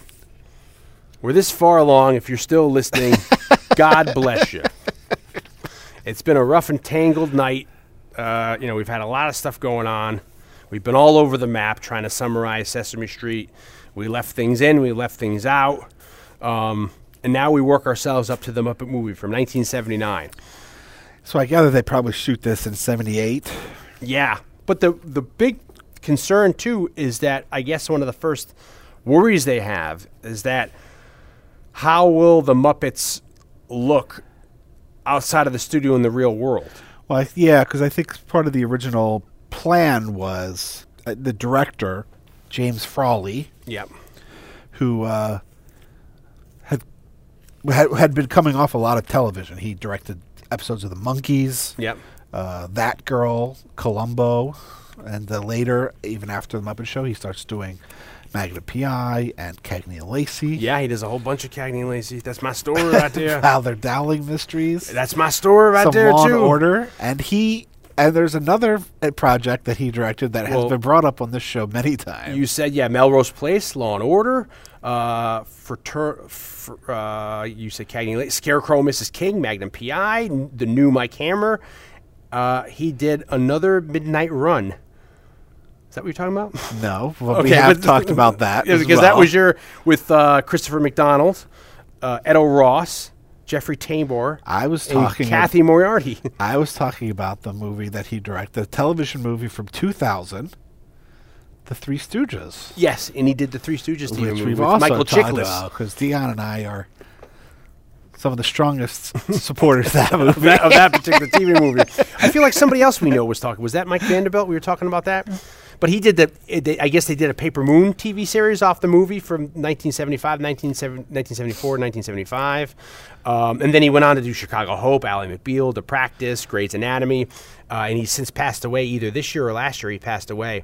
So I think it was an idea that they were worried.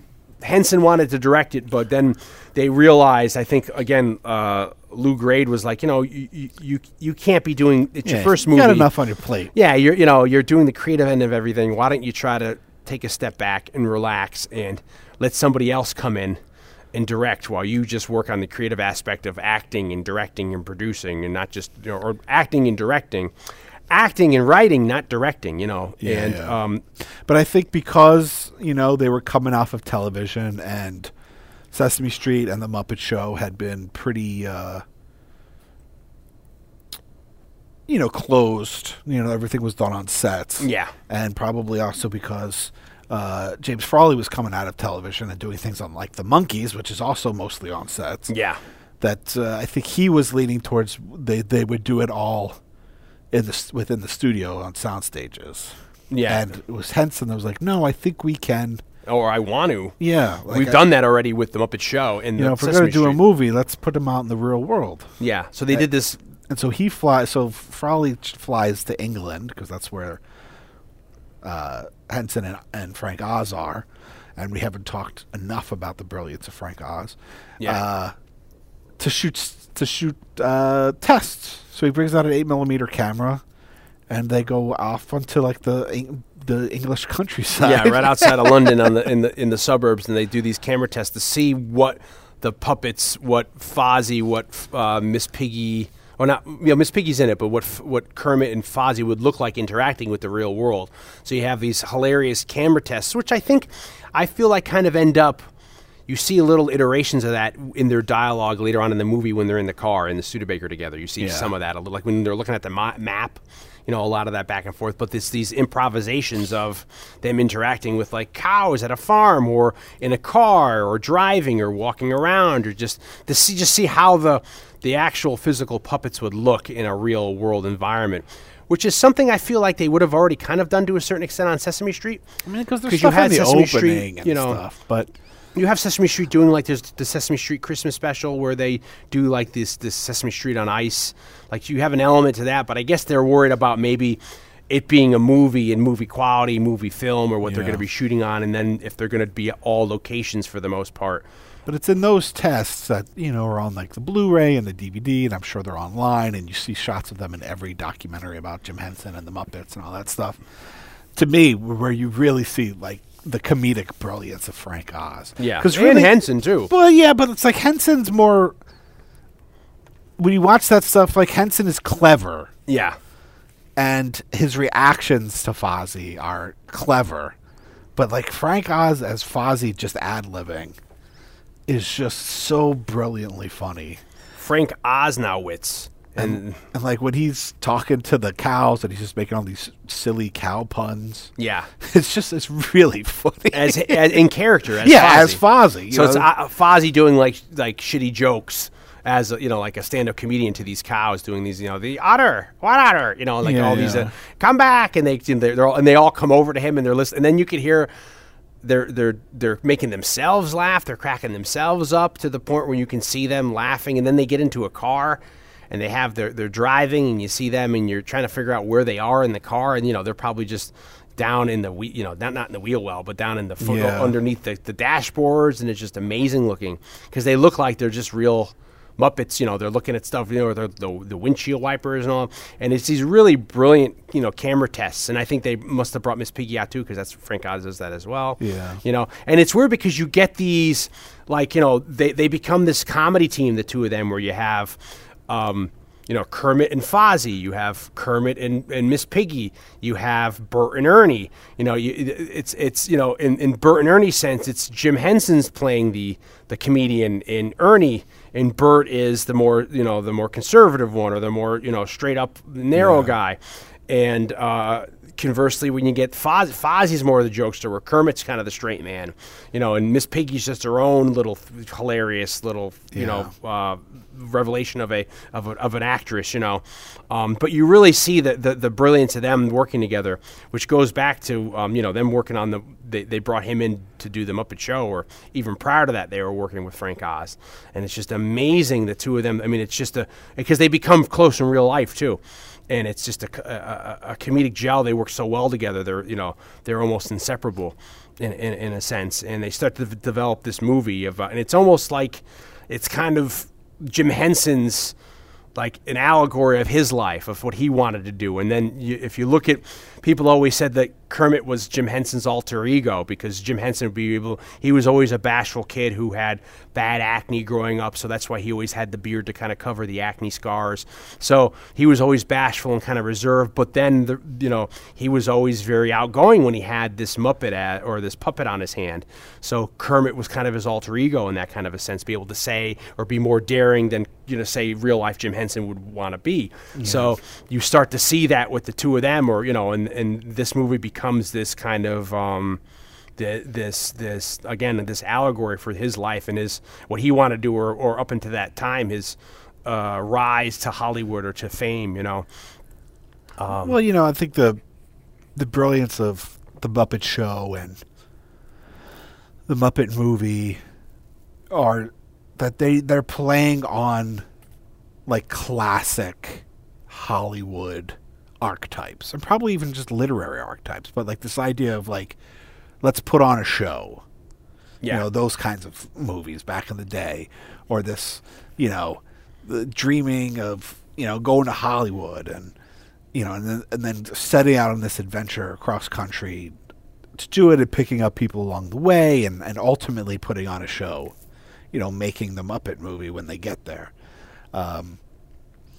It's their devices in drama and cinema that are like age old. Yeah. And so that they're identifiable to everybody. Everybody relates to them. But then you're telling those stories through the prism of Henson and Oz and all these brilliant people that he's assembled. I mean, you think of Jim Henson, the brilliance of having the mind to say, why should we shoot puppets the way they are on behind a puppet stage? Let's shoot them like we would people. Like, that's one stroke of brilliance. The idea of his business savvy is another stroke of brilliance. But maybe his greatest talent is being able to recognize talent. And bringing all these people together, and assembling a team that really created magic. Yeah, we brought Jerry Nelson up before, who's on Emmett Otter a bit. He's the voice of Emmett, but he's in there too. He's amazing. I mean, you're right. He has David Goles, I think his name is, who's Gonzo. I mean, he really brings all these people together that are just geniuses, or just like the writers, which we've also talked a little bit about. Jack Burns and Jerry Juhl, and being able to recognize, I feel like we talked a little bit about this, maybe not in Creepshow, but in previous George Romero cast, because when I interviewed John Harrison and also Donald Rubenstein, who did the music for Martin, and John Harrison did the music for Creepshow and Day of the Dead, I talked to them about like maybe Romero's biggest talent was really like recognizing talent in these people and saying like, hey, you want to do the music? Or to Mike Gordnick, who had never shot a movie before, they're doing Martin, like, hey, you want to shoot this movie? Yeah. And then Mike Gordnick becomes a cinematographer, and then he ends up directing Creepshow 2. Henson has that too, like the willingness to collaborate and not be so controlling. Yeah. But also recognizing the brilliance of all these people and then bringing them all together and creating an environment that they all want to work in, and then their creativity can thrive in. Yeah, and he's also making it a comfortable environment where people are able to... That they want to do. They want to be there. They want to do well for him. Yeah. But then it's also fun. And they're bringing ideas to the table, and he's... supposedly was also very nice to work with in the sense of how he would take idea. If he liked it, he's like, let's do that. Or if he didn't like it, he'd say, let's think, he wouldn't, he didn't really have a mean streak in him, or he would lash out. He might come up with the visual design for some of the Muppets or all of the Muppets, but then in the hands of people like Frank Oz and all the other puppeteers, like those were characters that they created. Sure.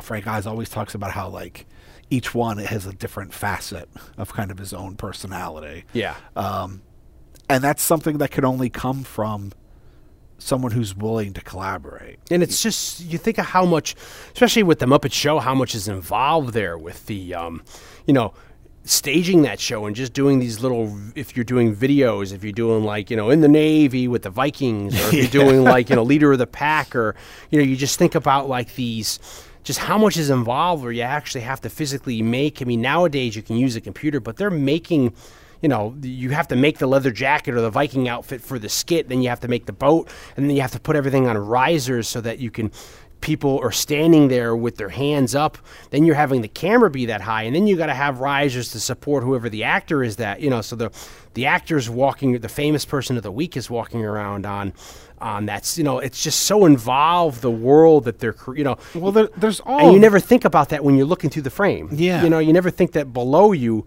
it's all, you know, you just think it's real. It's a real room, or it's a real stage, it's a real theater, you know, or, you know, wherever they're putting it on. It's just, it's fascinating. I mean, there's all that, but then there's also just the act of making puppets. Sure. Which is, you know, maybe Muppets traditionally, the Jim Henson style Muppet that we think of in a traditional sense might not be that difficult to create, because it's but, you know, puppetry in general, the hardest part is like to make puppets and figure out how to make them work, and it's really like it's an engineering job. Yeah, you know, and maybe something like Kermit is a little, you know, less complicated, but then when you get to something like Big Bird, or what's the big monster? Oh, Snuffleupagus. Well, Snuffleupagus was the one in the Muppet Movie. Oh, you probably with Jack, where with the movie theater. Yeah. Jack, not named Jack Job. Yeah. Well, look, those are really complicated, and it takes a certain kind of like engineering brain. Yeah. To figure out how to make those things work, and when you listen to someone like Frank Oz talk about it, it's like, yes, when we there's the physical aesthetic of the outside of the puppet that will, you know, inform how the voice he uses or the character that he creates. But then there's the very important part of that, like on the inside, that his hand, like they have to be comfortable, they have to be balanced in a certain way so that they're easy to manipulate. Like all that is extremely important, and that's stuff that none of us ever see. Is sure. What's going on in the inside. Yeah. Of those things. Especially if you have something that's involved as like a Fozzie Bear or a Ralph the Dog, where you have two different puppeteers using their hands. There's a unison. Yeah, so you have the main guy, say Frank Oz is in Fozzie Bear, and he's doing, with his right hand, he's doing Fozzie's mouth. With his left hand, he's doing his left arm. And then you have another puppeteer in there, and they used to call it when you're an apprentice on the Muppet Show or the Muppet or Sesame Street, you're the right-hander, and that means you work your way up. You're being the right hand for the other guy for how many years until you get that. But you think about like stuff like Ralph the Dog, where he's playing piano. Yes, you know, it's like he's playing actual piano, you know, to a certain extent. And or a lot of that was driving a car for Fozzie. Especially in the early days, before the Muppets and stuff, that was probably Frank Oz doing the right hand on Ralph. Yeah, well, you know, because you have on the Jimmy Dean Show. It's Kermit or Jim Henson playing that, and then you get to the part where it's like in the Muppet Movie where it's Kermit singing with Ralph. It's Jim Henson singing to himself. You know, it's him doing a duet with himself. There's a great designer, Don Sahlin, Sahlin. He created a lot of the Muppets. Muppet puppets and stuff like that. I think we talked a little bit about him and Emmett Otter also. And he was the kind of guy that, like, you know, Henson was ingenious about how he would sketch up these designs about what his idea of how something would work, and then Don would go and actually create and fabricate whatever they were actually talking about doing. And then Henson was also one of the first guys to pioneer using monitors, you know, and having the idea of you can watch your performance on a monitor either strapped to your waist or you're looking at a TV in front of you and you're just above you looking at your performance. I mean, and you think about these are in the era of tube monitors. So if you're inside if you're inside Big Bird or you're inside something as big as Snuffleupagus, you know, it could be more than one person. I mean, Big Bird's one guy, but like if you're in Snuffleupagus, it's kind of like the horse, you know, where it's like there's somebody at the ass, there's somebody at the other end. You have monitors strapped to your chest. You're looking down. With Big Bird, you know, Carol Spinney's then having his arm up in the air and he's got to, you know, work it and articulate it. I mean, and then it's a physically grueling and demanding position to be in where you're going to sweat balls. And that was something where like Frank Oz, the reason why they took Carol Spinney they brought him on for Sesame Street was Frank Oz is like, I don't want to do that anymore. They did a LaJoy Chinese ad for the Chinese food, like Chinese food in a can or whatever, yeah. the Le Joy, and they did this big, Le Choy. And they did the Le Choy Dragon, and it was Frank Oz and this freaking dragon for this commercial. And the commercial had a mom and a son, and the mother was Beverly Owen from the Muppets, from the Munsters, because she was now married to John Stone at the time. And Frank Oz was in this freaking, dragon where she's like looking for something to eat in the supermarket. She turns the corner and she sees this stand for Le Choy, and then this dragon comes up to her and is like, why don't you get the sun? And it breathes and it blows fire and it sets the Le Choy banner on fire. And she's like, wow, I'll get that for dinner. So like Frank Oz dealt with that. He's like, I don't want to be in a freaking thing like that again. So they got Carol Spinney to then be the guy who'd be Big Bird. So it's like amazing to think like all the real grueling. It's almost like the shit you hear about Lon Chaney having to actually conform, and or Boris Karloff, Jack Pierce is deforming him with the prosthetics to be in Frankenstein or the outfit. It's what you're really doing for your art. But they do get the idea of doing this kind of this road kind of a movie where you have this idea of, Kermit gets the idea to go on the road to try to go to an audition in Hollywood that said they're looking for frogs.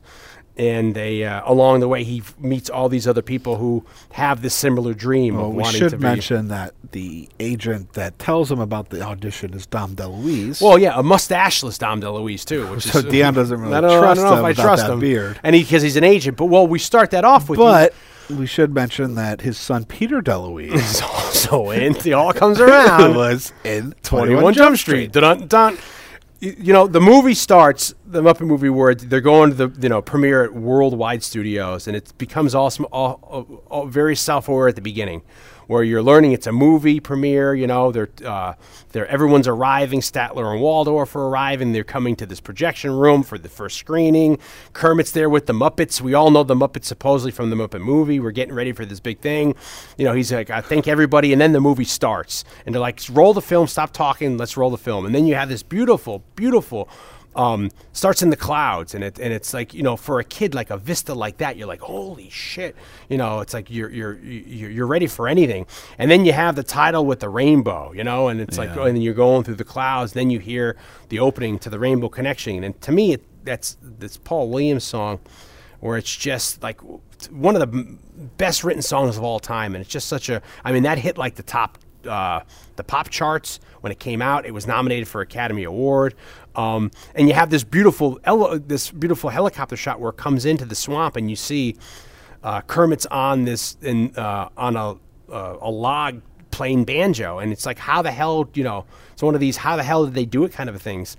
And for any kid watching, it's like, oh, Kermit's alive. That's how they did it. Kermit's playing the banjo, but it's they did this device where. Jim Henson had to get into this barrel, almost like a diving bell. They fabricated this drum, and he had to get into it. And he's like 6'5" or 6'6". They had to scrunch him in there with a monitor, with a rubber arm sticking out, so he can operate Kermit. And I guess there were three Kermits. There was the Kermit that could play the banjo. There was Kermit that can, for the long shot of when they're coming in. And then there was Kermit for the close-ups.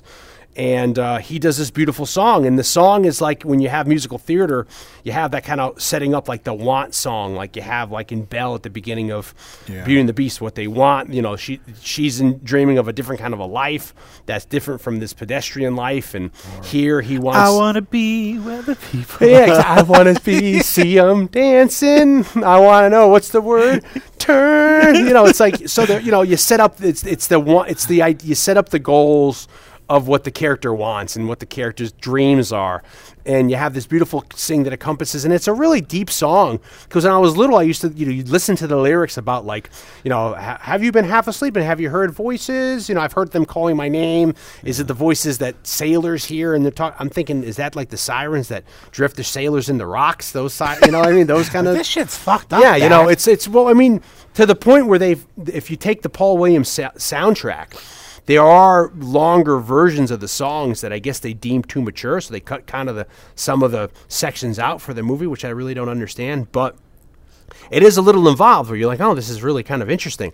So at the end of that first song, when he's kind of done playing this awesome freaking banjo, and then you hear Dom DeLuise scream at help, and it's the first cameo, and he's whatever what he says, but it's just his little cameo is even funny where he's like, what is he calls it the magic store, the Dream Factory, which I've never heard. I wonder if they've called that in the old days, Hollywood, the Magic Store or the Dream Factory. I think so. I think that sounds familiar to me. He's like Marty the Agent. Yeah, him. He's like, you may not know. Yeah, exactly. Alligators. But it's funny. He's like, you didn't know I'm from Hollywood. It's just so subtle. And then he tells them, like, hey, like you said, he says that there's this audition you should try out. And Kermit's like, yeah, maybe I should just. So he packs up his bags. And the next scene you see is another mind-breaking special effect where Kermit's riding a bicycle. And I remember for years me trying to figure out how the hell they're doing it. And I guess it's something as basic as I think they just have a crane, and he's doing it's the old marionette style where they're just suspending him, and he's just it's robotic, and it's. To my recollection, the swamp is, if I recall correctly from my many studio tours, is on the Warner Brothers lot. Okay. And what's interesting about they have a body of water there in the middle of the back lot. Yeah. And they have, plants and trees planted all around it. Yeah. But there are like different regions in each spot. So there's like a bamboo section for Vietnam. Yeah, so that they can you can shoot whatever you need. So that it can double for Florida, anywhere. For the bayou, for Asia or whatever. That's very forward thinking. Yeah. So. And then when you went on that tour, you think that they shot that there? I think they said that the opening shot, Kermit was shot there. That first opening shot, it's somewhere in Florida. You could tell they're in the bayou, and then they do like almost a dissolve or and then you see that they're onto the set, and it's a very impressive shot. And then the very next scene, he's riding a bicycle, and I love he's a lefty. Jim Henson was left-handed like I am, so he's playing the banjo lefty. But it's it's just a stone's throw away from the. The town center of Dukes of Hazzard, sure. And the end of Monster Squad. It's all that very it's literally like you can almost see the town, like that town square with the church set with the church. That's not the same as Back to the Future. No, that's a different one, which is Gremlins, right? Yeah, that's. Yeah, that's universal, I think. And then you have the next scene where he meets what's his name, Max. And when I was little, you end up learning Max is Austin Pendleton. He's Doc Hopper's right-hand man, and he was always my favorite growing up was Max. I love Max the driver. You always liked him, and you liked Bob. Bob the Goon, yeah. I always like the henchman, the right-hand guy of a guy. That's a good point. So you see, you introduce to him, and then there's the steamroller, and he jumps. But now on IMDb, if anybody's out there listening can clarify for us who are still listening to us, they say Albert Finney's has a cameo too, and I can't figure out where he is. But when Kermit jumps onto the steamroller, I'm wondering if Albert Finney is the steamroller driver. Because it kind of looked like him, but then it's just a waste. Maybe there was something on the cutting room floor. Yeah. Because there are extended scenes that they kind of, Now, I've noticed in watching the movie tonight that your Charles Durning impression is specifically Charles Durning from this movie. Oh, yeah. I'm only doing Doc Hopper. And, hey, I'm Doc Hopper. Even when we're doing... hey, good girl. Everyone loves the mailman. Yeah, it's all, Dark Knight of the Scarecrow. And Charles Durning's great in this movie, too.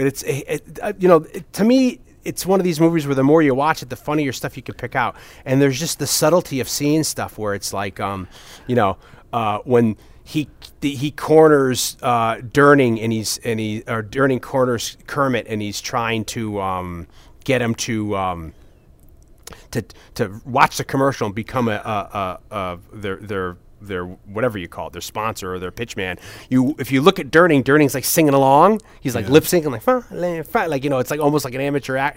It's so funny. But they go to the El Sleazo Cafe, and I love every line of this movie for me is quotable. He's like, oh, foreign food, and then you have James Colburn gets kicked out of the place, and he's the owner. You walk in, and to me, I think it's called the Blue Parrot. And is the Blue Parrot Sidney Greenstreet's place in Casablanca? Maybe. I think it's called the Blue Parrot, or it's something Parrot. And to me, it's this dive bar in the middle of some, slum. But when they walk in, it's suddenly, they're like in Casablanca, where you see like sheiks walking by. I thought you were going to bring up La Vagina. La Vagina from... That's such a... People are going to be like, what are you talking about? Like, tell them... Very, very quick. Okay, tell them. Is it at the New Yorker? Yeah, it's at the New Yorker. It's not there anymore. Not anymore. For a short time, there was a, on the ground floor of the New Yorker Hotel in Midtown Manhattan. Next to the Penn Station. Right across, diagonal from Penn Station and Madison Square Garden. It's where Dion and I went to our first horror convention. The New Yorker Hotel. And... But so, a lot of the hotels have like a restaurant or a bar on the ground floor. And there was a time there in the early 2000s where I guess what did they call it? The Virginia? Was that what they named it? I don't remember even, because I was explaining this a little while ago. It was called, they had named it like La Virginia or something like that, but it was a neon sign and it was in cursive.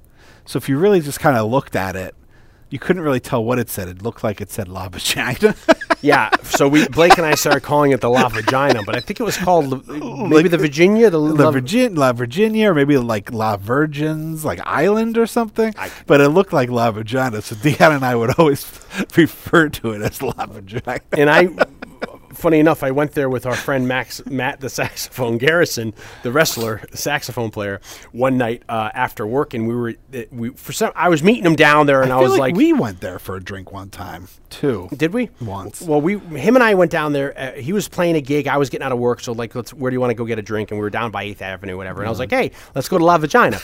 And he was like, where's that? And I said, and I told him your story you just said. We walked in, and we're drinking, and we were with a girlfriend of his that was a musician as well, and the three of us were talking, and I was probably relaying to them the La Vagina story.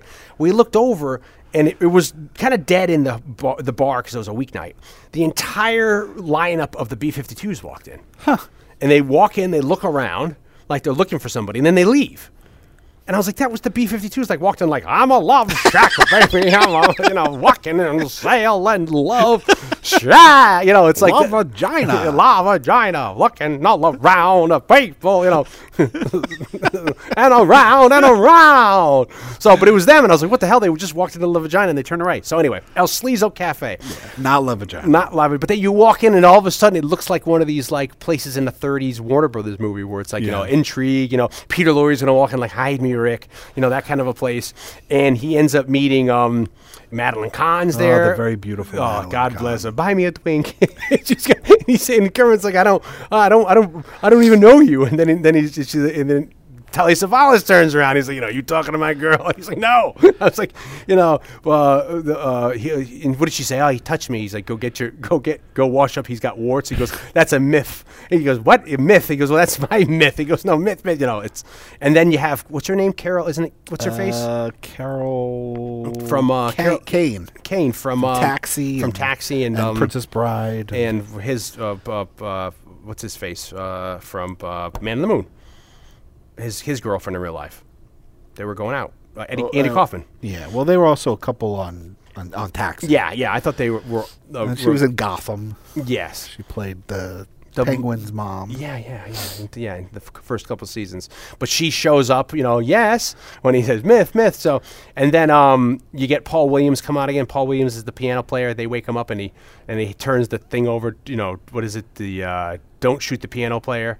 Or supposed to sign up. Yeah, and then he, which is a joke for film heads will know that there's a movie called Don't Shoot the Piano Player. We should mention that he wrote all those songs with a guy named Kenneth Asher. Yeah, Kenneth Asher. I think I don't know if it was just both of them doing lyrics or if he was doing jingles and he was doing the lyrics. Which I was thinking because if you look at Kenneth Asher online, and I don't know if he still is, but apparently, according to the intranet. Yeah. He plays piano in the Birdland band. Oh. You could take your record to Birdland. And go get him to sign it. And I have Paul Williams. You have Paul Williams signed it already. And when I saw, it was basically about a year ago, I saw Paul Williams doing a little. Which we might have talked about a little bit in Emmett Otter. And Emmett Otter, yeah. When I saw him, he talked a little bit about the Muppet Movie, and he talked about his, for doing the Muppet Movie, he said that he didn't have to worry about I was going to say Hendrix. Henson, yeah, Jimi Hendrix. I didn't have to worry about Jimi Hendrix. Yeah, Jim Henson, there was no worry about having to hear the songs in advance. You know, Henson had complete confidence in him. Like, I trust you. Yeah, he said, I'll just hear him in the studio. And then Williams said that was quite unbelievable because usually, like, he did the book for A Star Is Born. He said that was a very different...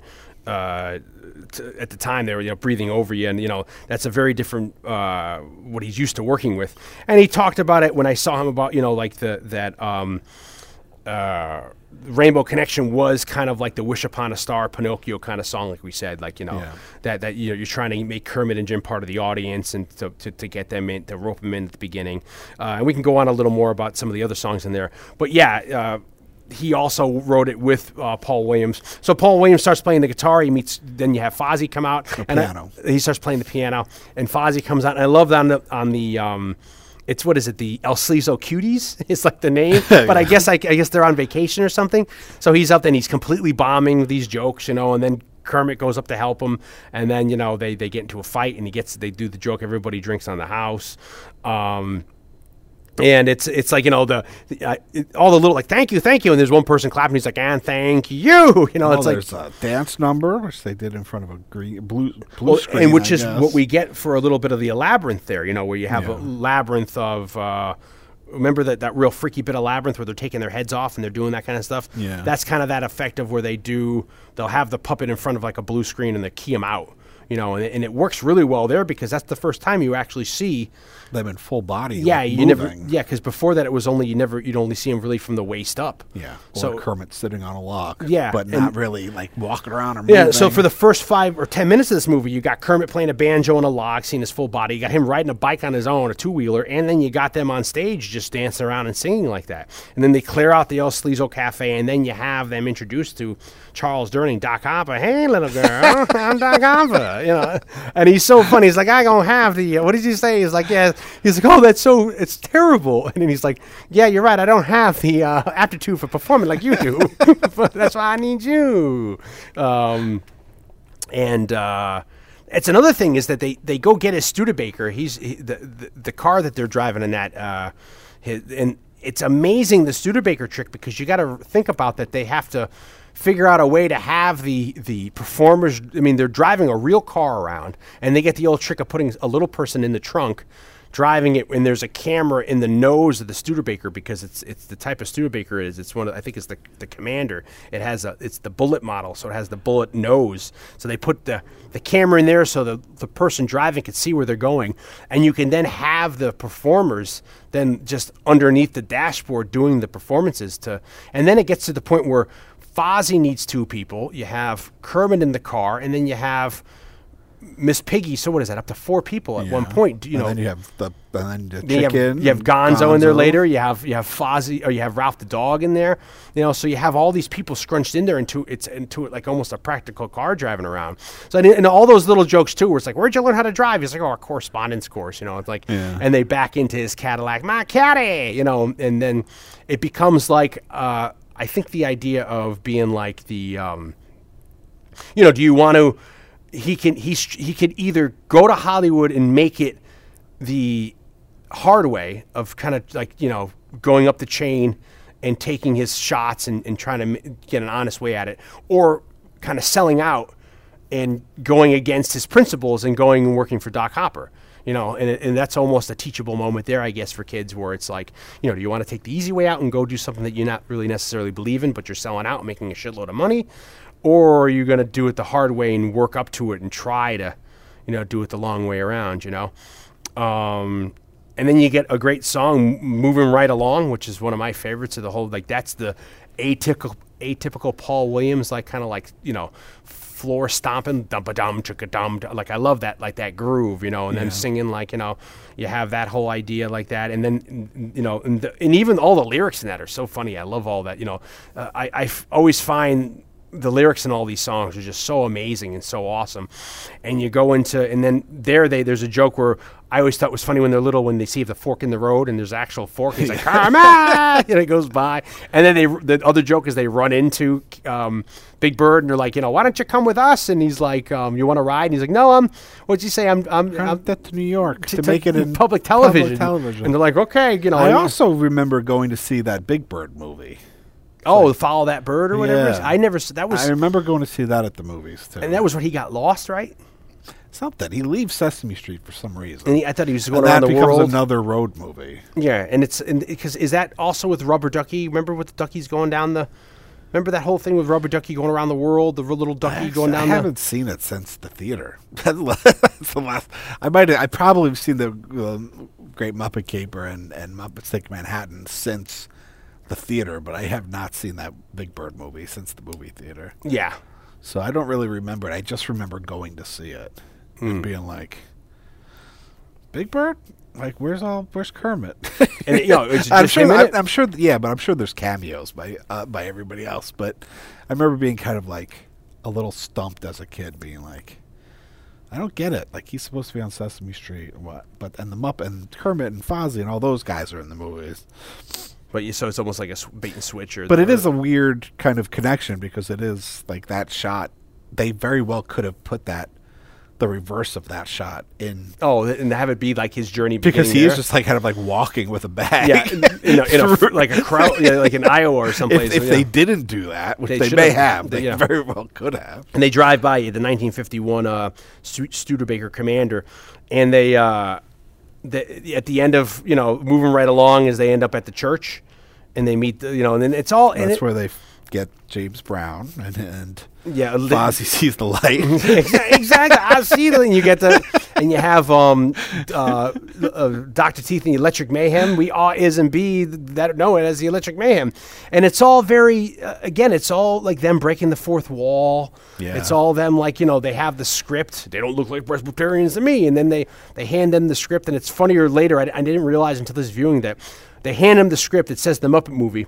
And it's green. It's a green cover. Then later on when they catch him in the desert and they pull the script out, they go, we just looked in the script. If you notice, there's all like they've drawn all over the script now. It's all like, decked out like in all like psychedelic paint, pen drawn because they've had it for a while.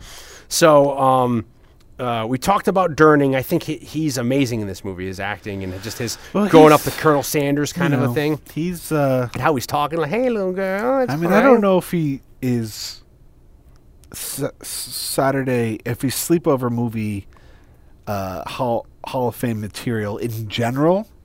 I think he will. But I feel like he is definitely Saturday Night Movie Sleepover Hall of Fame. For us, he should be in there. Because we love him. I mean, he's in. I mean, come on, When a Stranger Calls. But he's also in Tootsie, which is one of my favorite movies. Dog Day Afternoon. I mean, he's in a crap load of the Final Countdown. I mean, he's in a whole bunch of movies. So many great movies, and he's always great. Yeah, I mean, no matter he's on Family Guy up until his death. He was Peter Griffin's father. He was in. I mean, we've talked about him at length. We went in a Dark Knight of the Scarecrow. We went into his history in war, the service in World War II, and boxing, and his boxing, and that he was in the Malmedy Massacre, and he, his actual hand-to-hand combat, and the storming of Normandy, and how the most judo. The most suspenseful thing about When a Stranger Calls is wondering if he's gonna have a heart attack when he's running all around. He's running as fast as he can. It's like running full speed. It's funny. We keep taking diversions, this is one of these podcasts where I really fear what it's gonna sound like playing it back because we're just all over the world. Kind of related though. I've been watching lately at night Cannon. There's an old show with William Conrad called Cannon, and he's the guy who ends up being like Jake and the Fat Man, the fat guy, and he's this kind of really heavy actor. And the shtick of the show is he's short and heavy, and they just make him like he's doing all his own stunts, and it almost becomes a joke when you watch the show. Cannon. It's a detective show of the 70s, so he's like he's a private eye, and he's so it's so funny that like it seems that like. When he looks, he always looks like he's always like he's squinting. So it's like the joke my wife and I have is like they just flash the key light in his face, and he's like on one take he's like what the fuck? His eyes haven't adjusted. Yeah, and he's like and they're only letting him and they're shooting the rehearsal, and he's like And then also, he's doing all his own stunts. So it's like, here's a guy that's, you know, he's overweight. God bless him. He's, I don't know, you know, I'm not trying to make fun of him or whatever, but he's, and then they put him against like a 16-year-old marathon runner. And this guy's like, he's got to run after him. They do these long takes where he's running after him, or he's jumping out of cars, he's rolling out of cars. And it's like, you know, is Cannon going to survive this week, or is he going to die? You know, William Conrad, you know, back of the Quinn Martin productions. But it's just so funny. I brought up Charles Dion, and I watched that. And we were worried. We just brought him up recently, didn't we? At a sleepover. We brought that story up. Yeah, but we watched that. I remember we rented that, and we watched that in your parents' basement. Yeah, where we are tonight. Yeah, and we were fearing for Charles Durney's life. Jesus, poor Charles Durney. It was like after take, he's running as fast as he can, and like, you know, and he was. We go in a bit about him in The Dark Knight of the Scarecrow, but he has a really interesting past that we talked about. And we'll get back to him when we do Tootsie. And whatever other movie series he's in. But yeah, he is great in this. Yeah, definitely. So I mean, I love him as the bad guy of being like that Colonel Sanders, and even how he talks. It's like, hey there, you know, it's all right, you know, it's just how he has that like splendid, you know. So we get, you know, I love Electric Mayhem. Everybody in the band is. I mean, you have all these different You got Henson being Dr. Teeth. You know, there's so many. Floyd, who I named my bear after when I was little, off of him. You have for Shirley, what's her name? She's in. You know, the whole band is amazing. Janice. Yeah, Janice. And there was Zoot skipped the groove again. Yeah, there was an animal, of course. Yeah, but there was last season I watched a show called Ink Master, and it's like a competition show for tattoo artists.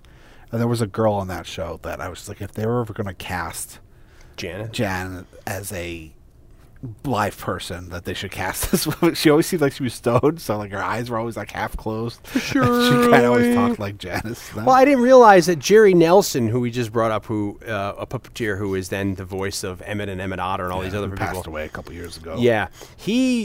Him doing Floyd in this, to me, he has a very Jerry Reed from Smokey and the Bandit kind of a delivery where he's like, we got to keep, what does he say? He's like, because they're reading the script and they're like, we definitely got to keep them away from this hopper dude. And he's got a very, like, it sounds like Jerry Reed, how Jerry Reed talks in Smokey and the Bandit. So I wonder if there's any info, and you know, like, you know how sometimes they'll take people's voices or personalities from the time and kind of subjugate or put them over them.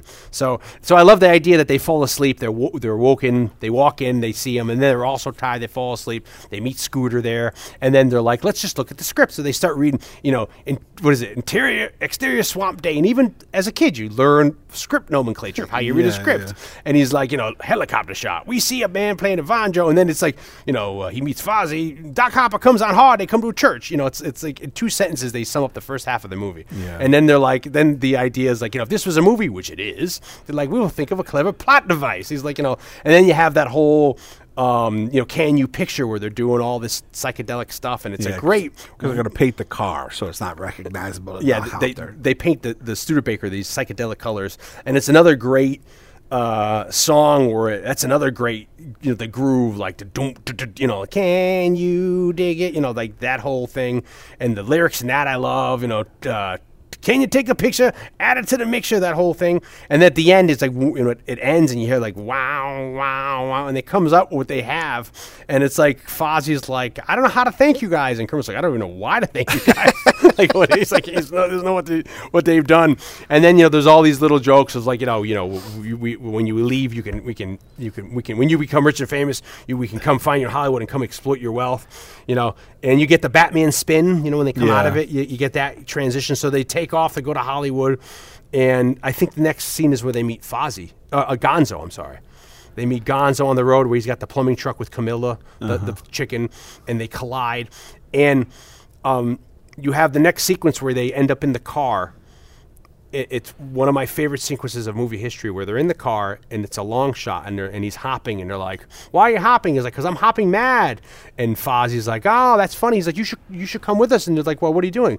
And he goes, well, I have a dream. I want to, you know, make it big, go to Bombay, India, and make it famous as an actor.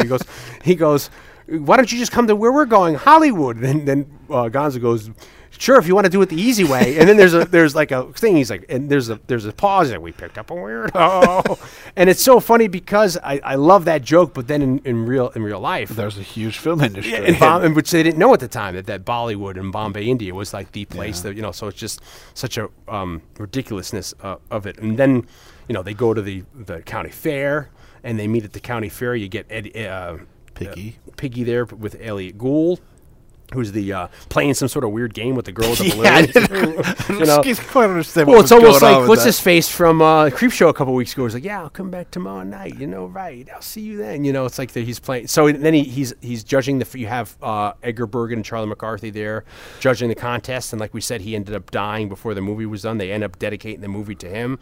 And, you have Richard Pryor's in that scene as well. You have Bob Hope. I love that. Bob Hope with the ice cream. And that's Bob Hope's. Even though Bob Hope didn't pass away for another 20-plus years, because he ends up passing away around 2000. I think he died in 2003. Bob Hope. That's his last movie appearance, is in that. Although he had a bunch of TV specials well into the 80s and 90s, doing like the Christmas specials and stuff. But he even got the funny, like where he says something, he goes, ah, he gets the joke. It's like, you know, it's like, it doesn't like, right to, you know, I just met you. And then Fozzie's like, ah.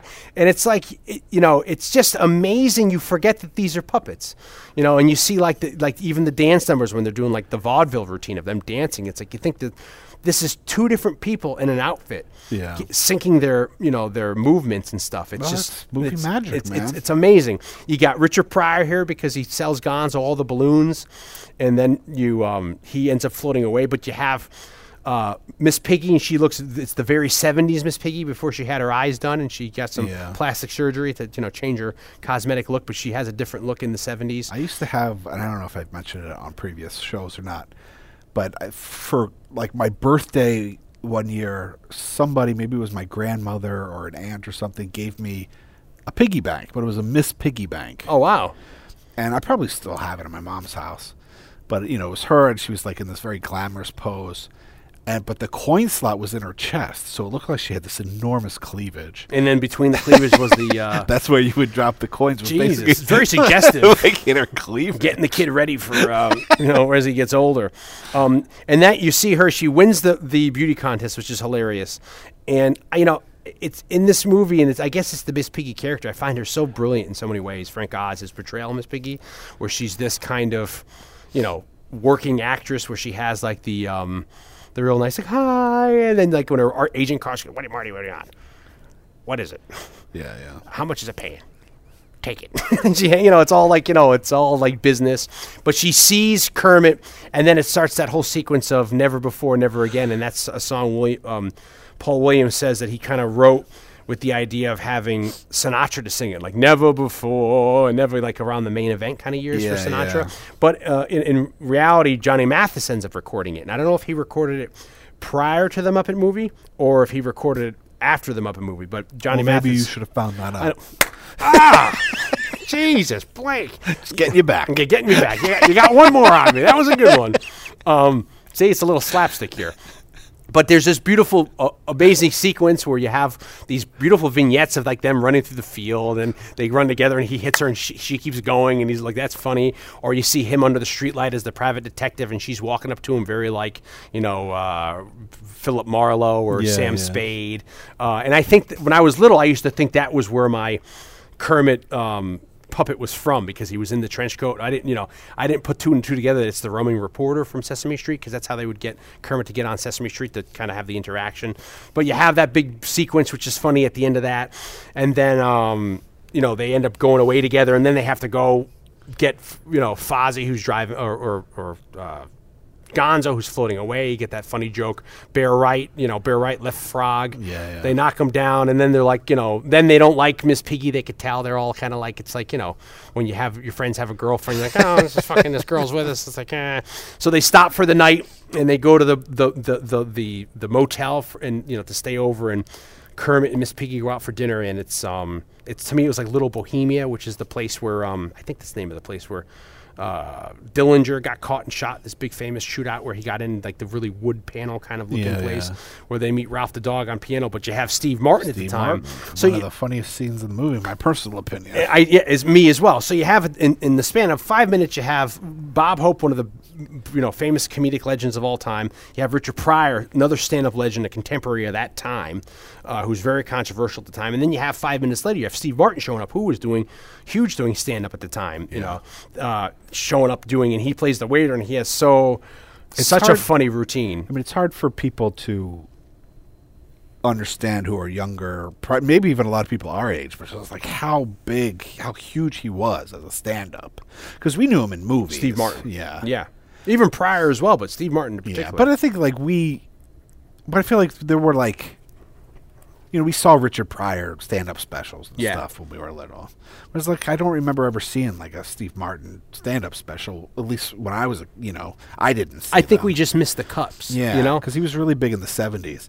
So big that he was the first comic to sell out Madison Square Garden and arenas. And that's the reason why he always wore a white suit, was so that people in the back, in the nosebleeds, could see him on stage. Yeah, if he had this little white dot.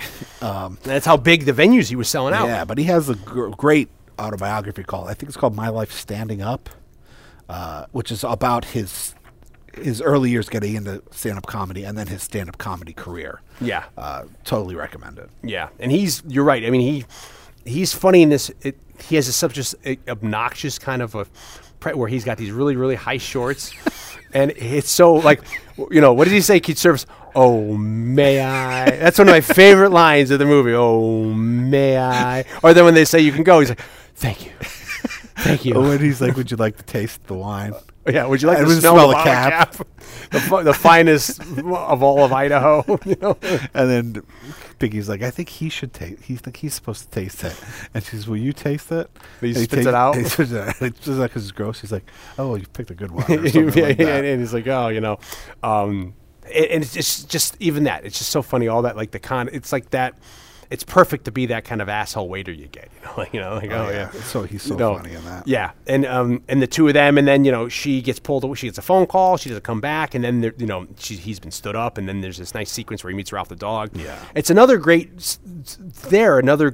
Well, yeah, you get it's a little bogey.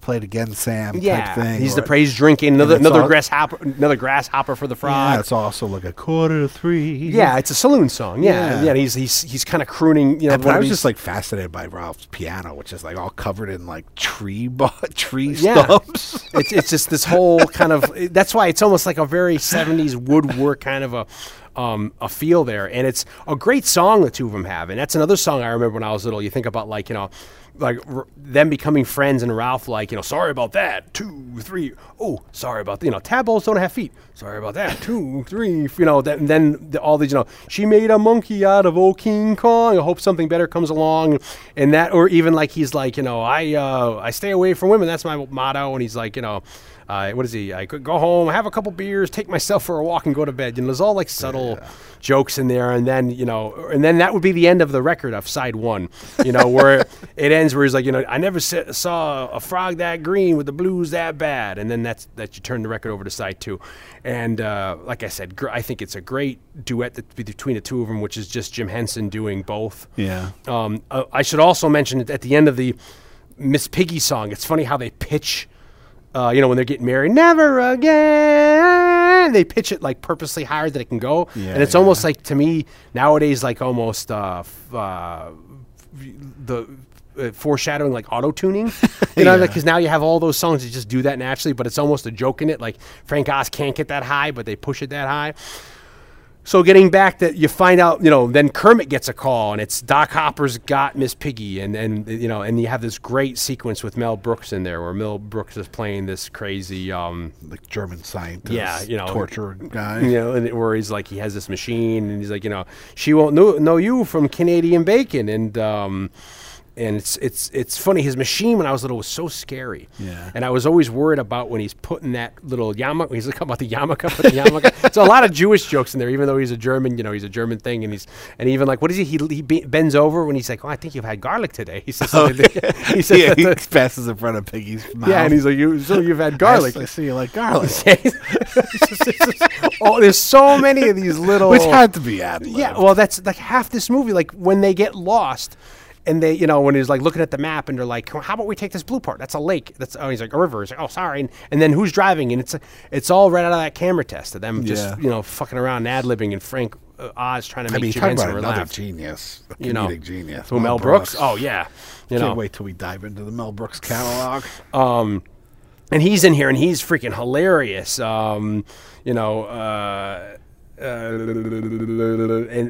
And just the whole action. Then there's turns into an action sequence where she beats up everybody. You know, and it's great. I mean, it's, you know, she's high kicking, she's jumping down, and then when she's done, she's like, oh, you know, she's like, oh, is everything? And then she gets that call, or she gets the phone call, and he's just like, Marty, what do you want? How much is it? Come, I'll take it. And she's like, bye, and she leaves, and he's kind of upset. And then what do they then that's the next day. They all leave, and they decide they want to trade the Studebaker in. So they go to the used car lot, and you get Milton Berle there, another comedic legend who was the pioneering person. I think it was Texaco, the Texaco Playhouse, maybe. His was the first show on TV. Was really the first, like, biggest show ever on television. Yeah, and he's a legendary large penis. Yeah, and that's Well, you want to explain to people why we know such a random kind of a... well, he used to like to show it to people. Yeah, right? His trick was he wanted to show... He had such a very large member that he wanted to show everybody that. And I had another guy that I work with who was a camera guy who worked with him a couple times on a telethon, and he said he wasn't really like a nice guy. I've heard that, too. But then... Also, at the end of it, near the end of the night, it was one of those things where the guy, or Burrow, kind of apologized to the guy because the guy was working a handheld camera and he was kind of an asshole, like, get that camera out of my face. And he said at the end of it, he was like, I'm sorry. You know, I didn't mean to be like that. But I've heard he was kind of, you know, you had to be on his good side or whatever. But Madman Moody, he's hilarious as the used car sale. Even that scene where they're driving, and he's like, you're taking this turn a little wide, aren't you, Fozzie? You know, he's like getting in there, and they come up, and then, like, you know, Milton Berle's like looking at him like, what the fuck? And he's like looking about the car, and they end up buying him a wood. They buy a Woody. He's like, with the $12 trade in, you owe us a nickel, and then you meet the guy Jack. Yeah. And he's like, oh, and he walks away, and then they drive away with the in the Woody, and then they go on their way, and then you start that thing where Jack's trying to run after him. I felt so bad for him. Oh, you know what? I'm getting my stuff mixed up because that's before they meet Miss Piggy, because the next scene is the county fair, and remember the Woody's parked there because after they leave, Jack runs. Remember, all the women run out of the tent. And he's like, "Oh, I just gotta, I gotta really just catch up with those guys," you know. We apologize. Yeah, we're out. It's a late night. Yeah, I'm losing my voice. We're all out of sorts, It's just, you know, you get into these trick shots again with the Studebaker, where they need three Studebakers. They need one that can drive in a long shot. They need one that can be driven from the back. And that Studebaker, I guess there's a Studebaker museum that one of these Studebakers is in the Studebaker museum. They have one of the Studebakers from this movie that they ended up using, and it's just such complicated. You think about the stuff, the logistics of being, you know. In real sets, and I guess they said that when they designed these sets, they designed them so that they were in sections. They can remove certain sections when they needed to, because you got to think about they're hiding the puppeteer or the performer behind all this stuff. And the director said that that he had some conflicts on set, and you talked to that guy Austin Pendleton, I think his name is, who played Max, and he says it wasn't a very happy set, and I think it was because. Frawley, the director, wasn't used to how, you know, I guess you got to think about every shot you're doing in this is a special effects shot. I mean, anytime you're lining a shot up in the movie, it's a special effects shot. And it's also that they're doing all their special effects. There's no post done. They're all doing it, not in camera, but it's all effect in the frame. Yeah, other than the blue screen stuff. Yeah, so but I mean, for the 98, 99% of the whole movie is in camera within the frame. So you think a logistical nightmare of, you're framing your shot, or you're trying to get your coverage, or even your blocking in the scene, and you're realizing. So I guess it was kind of a learning curve for him, and it was something he wasn't used to. So I think it was a little stressful, and that might be the reason why after this movie they never really hired outside of house again. Yeah, I think it's Frank Oz. Is Frank Oz director? Or is it no? I think Jim directs. Henson directs Caper, and but after just Oz like the two of them direct from then on, kind of. Muppets Take Manhattan. Yeah, you also have to take into account that clearly Henson had a very clear vision of what he wanted the movie to be and what he wanted to achieve with it. Yeah.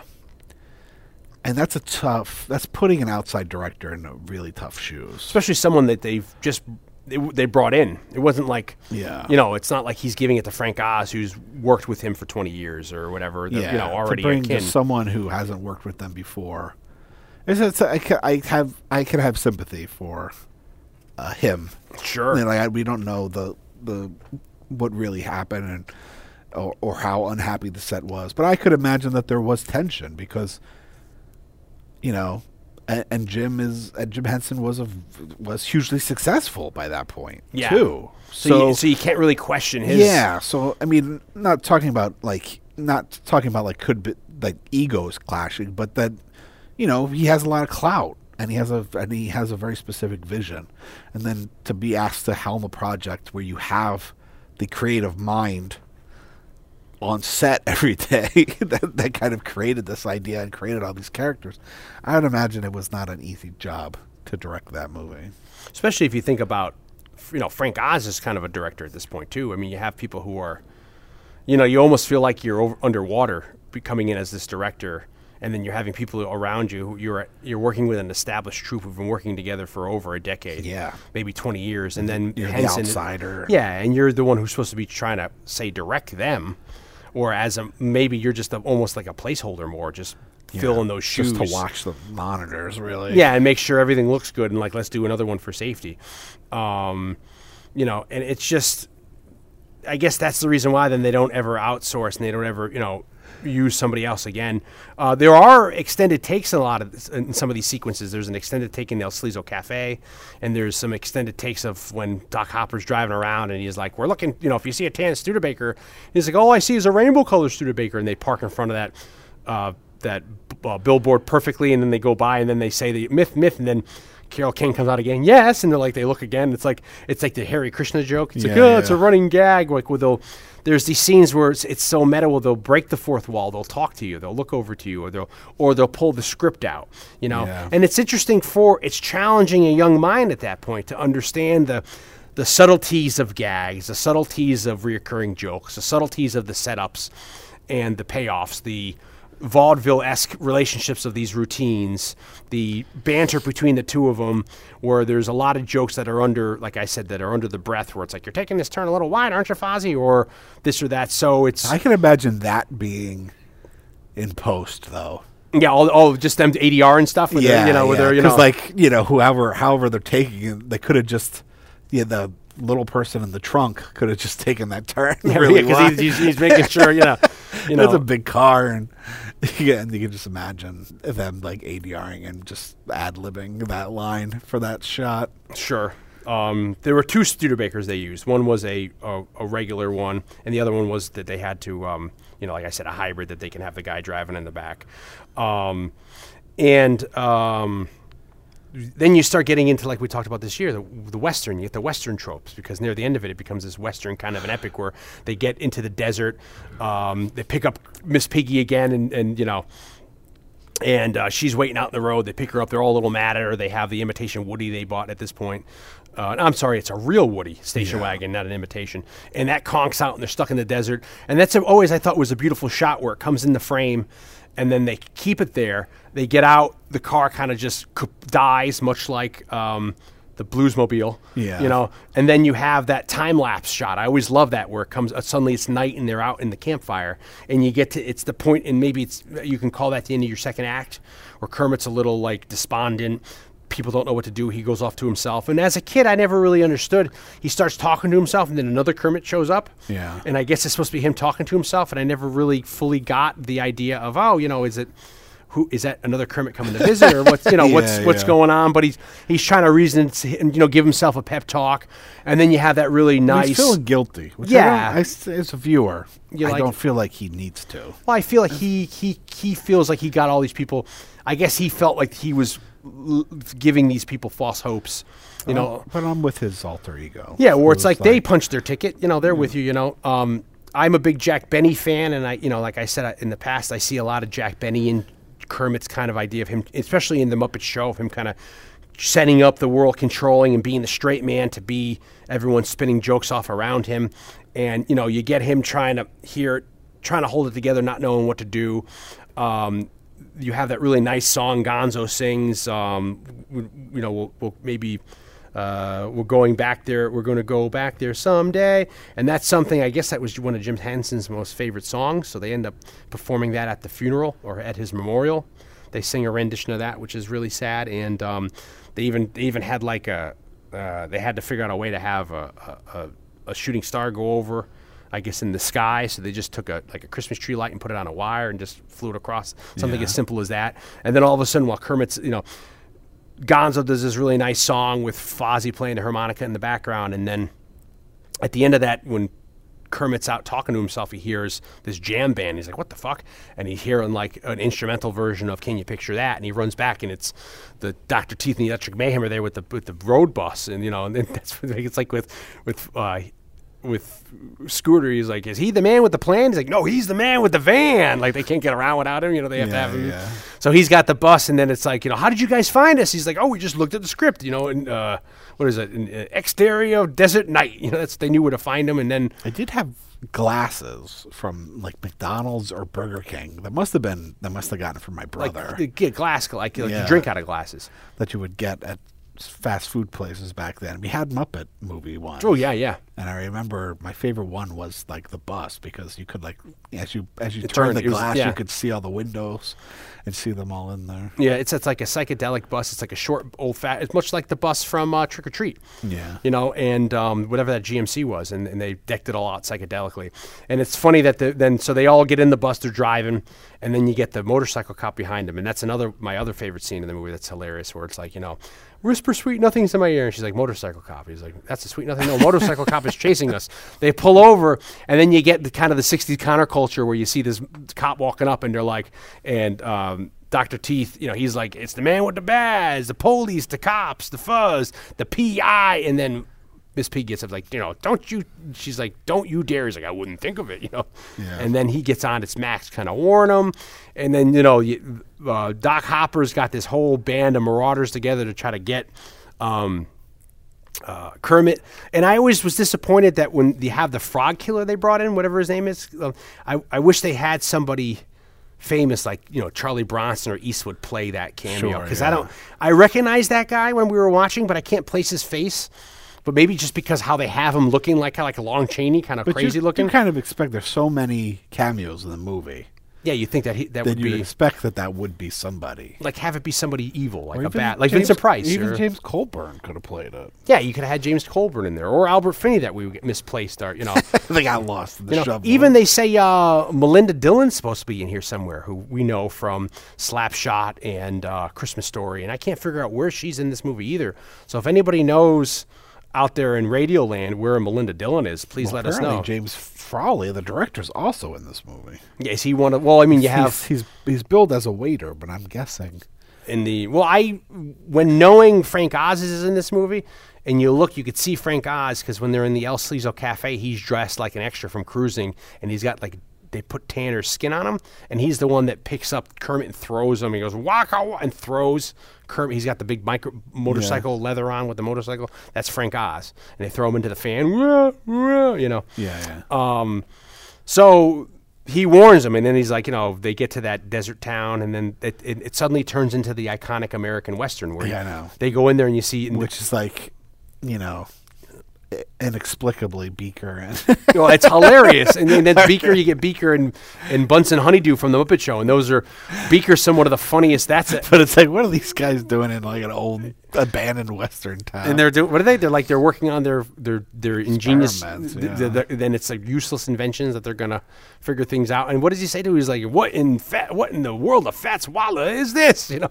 And it's like make prunes big pills or something like that. He's like, it only doesn't work anything big. And and they're a throwback from The Muppet Show, which is great to have them in there because there's always those great skits in The Muppet Show where Bunsen's doing something shitty and then Beaker gets messed up by it. Or, you know, I remember one where he gets really huge and big and he's like walking over. He's like a couple stories tall, walking over like, you know, the set or the road or whatever like that. It was always some sort of terrible catastrophe of whatever Bunsen was doing. Yeah. Beaker would be the experiment and end up getting killed by it. So it ends up that then Doc Hopper shows up with everybody and you have this big, you know, Kermit comes out, and he's got the cowboy boots on. It's very Western iconic, and he's there. And he tries to reason with Doc Hopper. And all my life, I've always thought that I thought Doc Hopper would have a change of heart. Where he's like, I got plenty of friends. You know, it's like, you know, you thought that he, I always thought that right there, Doc Hopper would come around, but he doesn't. He's like, kill him. Well, apparently, Jim Henson really wanted him. Well, I see Jim Henson's logic there. Yeah, you know. And I mean, I guess I don't know. I mean, what do you think? Do you think it's a good choice? They don't. Then it was Frank Oz that was like, no, fuck that. Yeah, he's like, they shouldn't be. You know, he shouldn't have this. He should be a complete asshole. I mean, do you have any thoughts on it? Does it matter to you, or do you think it would it be disingenuous if he did see the error of his ways suddenly out of nowhere? I don't know. They certainly played up like he's going to. Yeah, because then it's like I got plenty of kind of the surprise that he doesn't.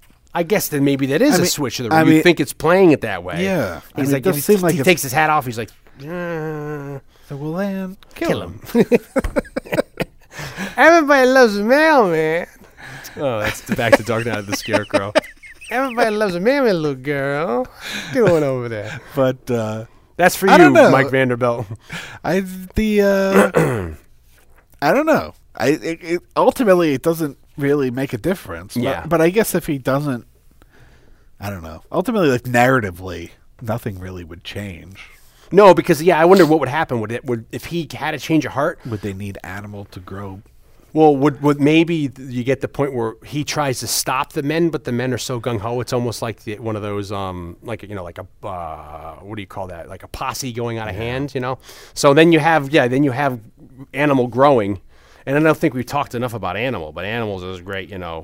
Voiced by Frank Oz. Yeah, another one of these people, ha ha ha, or these different hilarious little things he has, the little corpse and Oz and quirks. And Frank Oz always talks about how, like, you know, he with all the characters that he played, he always tried to make them three-dimensional, but it was fun to play Animal because Animal was like two-dimensional or even one-dimensional. Like he was just sex, drugs, and rock and roll, or something really elementary. Yeah, mayhem breaking. You know, I mean, even I haven't brought up yet, but one of my favorite movies of all time is that Muppet Christmas special, which I think it's called I don't even know the name of it. Just before Henson died, right? Yeah, it's like 1987, and I would love to cover that on here, but then at the same time, it's like I don't know what else can we talk about because we're talking about everything now.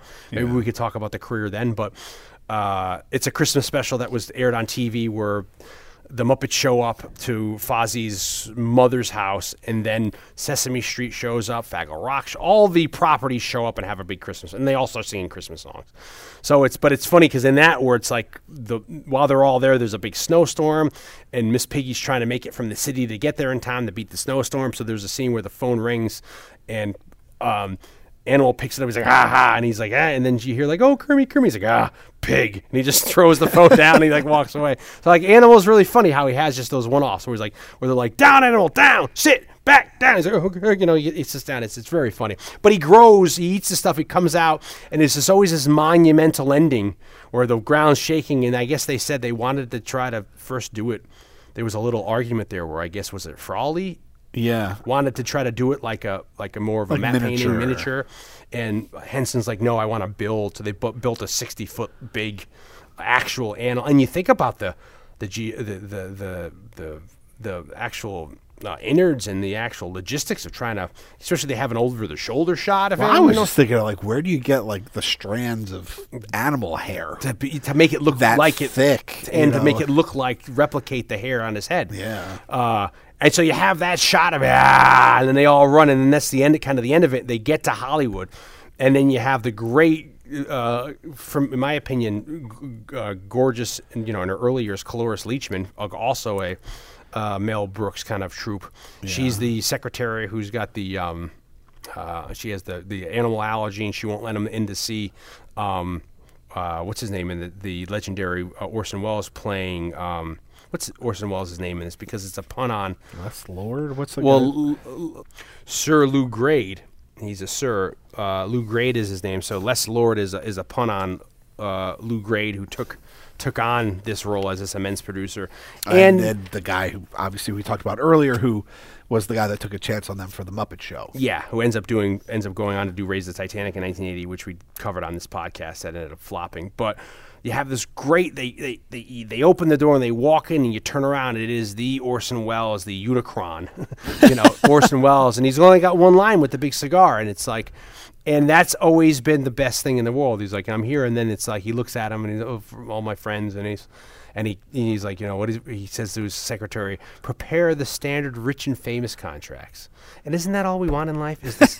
It's just the standard rich and famous contracts. That's pause of suspense. Yeah, or you don't know if he's going to do it for him or whatever. And it's just like, you know, and it's such a great, you know, it's another cameo, but it's such a great apropos cameo for Orson Welles, a guy from the Mercury Theater and all this kind of stuff, and his history with film and radio and all that. I also thought it was kind of interesting to watch it now and see like what circa 1979, like a luxurious studio head office was, like what they thought was like really over the top, like luxurious for an office. Yeah, it's almost like it doesn't seem like that luxurious now when you look at it. Well, it's not shades of like, remember we did the Tower Inferno when you had Irwin Allen, like that was that crazy 70s, you know, all those set designs of in the Tower Inferno. And you know, that's something we should mention too. This was commonplace where you had like a mad world. You had tons of comedies in the 50s, 60s, and 70s, which just had like a whole bunch of actors guesting. And then into the 70s when you had these Irwin Allen disaster movies or the airplane, airport movies or the spoof Airplane, where you would have everybody and their mother show up in these movies. Yeah. So this kind of lends itself to that. But a lot of these people they were getting were already guests on The Muppet Show, so it wasn't that much of a leap to call them up saying, hey, you know, this is the in thing right now is whoever... you know, was around, they can have him be a cameo. And there were a lot of people they planned to have in the movie that then couldn't do it because of maybe suddenly something would come up in their schedule. So they had to quickly rewrite them out, their cameo, and then write somebody else new into their cameo in. So there was a lot of logistics here. Then at the end of the movie, you have this really interesting kind of sum up where it's the, you know, they're getting ready. It's the finale and they're getting ready to do the movie, and then do the production, and he's the director. They're getting everything ready, and it's, you see all elements from the entire movie. I was always fascinated as a kid where you see like them carrying the Studebaker, you know, prop or the bus or the, you know, all like flats. Yeah, exactly all. But then when they get everything, you know, and like the jokes, like, you know, Miss Piggy, you look beautiful, Hollywood talk, you know, or the really inside joke for people who are in the know where. Ralph's like, all right, everybody stay in focus, you know, it's like, you know, and then finally when it starts action, and then, you know, it's beautiful how they start off on the ceiling and they come down the lights and everything you could see is awkward looking. But then when they get the camera into the shot position, it all looks right, you know, and then they start dollying with him.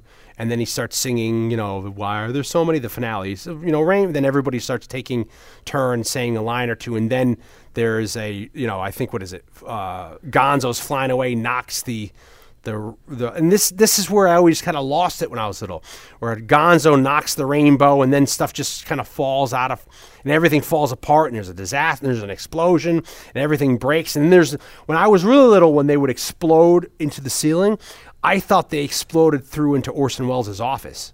I thought his office was up there, so I thought they were like worried that like they were going to get the wrath of Orson Welles, like, what are you doing? You're blowing everything up. But then instead you have the, you know, it's like almost the forgivingness like of the sky. Yeah, the rainbow comes down. It's almost, and then you have that beautiful finale, which is like for me, the words that I've all my life, you know, like, life's like a movie, write your own ending, keep on dreaming, keep on guessing, we look out what, you know, we got out to do for the lovers, the dreamers. It's like that whole ending, it's so, that song is like, it starts when we're kids, being show-offs at school, you know, making faces at friends, you're a clown and you're a fool. And if you listen to the lyrics, it's like, you know, doing pratfalls and game falls and game, and it's kind of like, you know, how people start off, you're a show-off or whatever, and then you find your talent, and then when you get older, people start, you know, applauding you for doing whatever your niche is, you know. Yeah. So I like all that until the end, where it's like it end, and then it's like, how do you end it where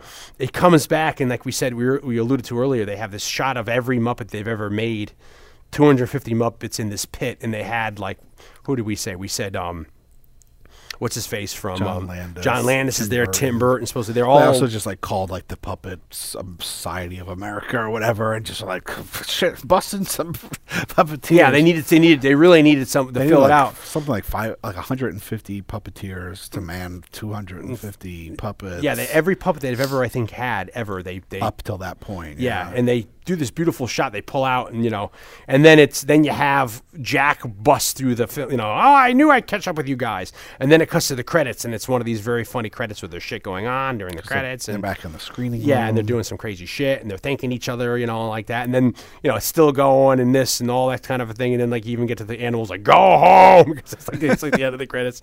So you know, the movie comes out and it does very well, you know, and gangbusters. It does gangbusters, and people.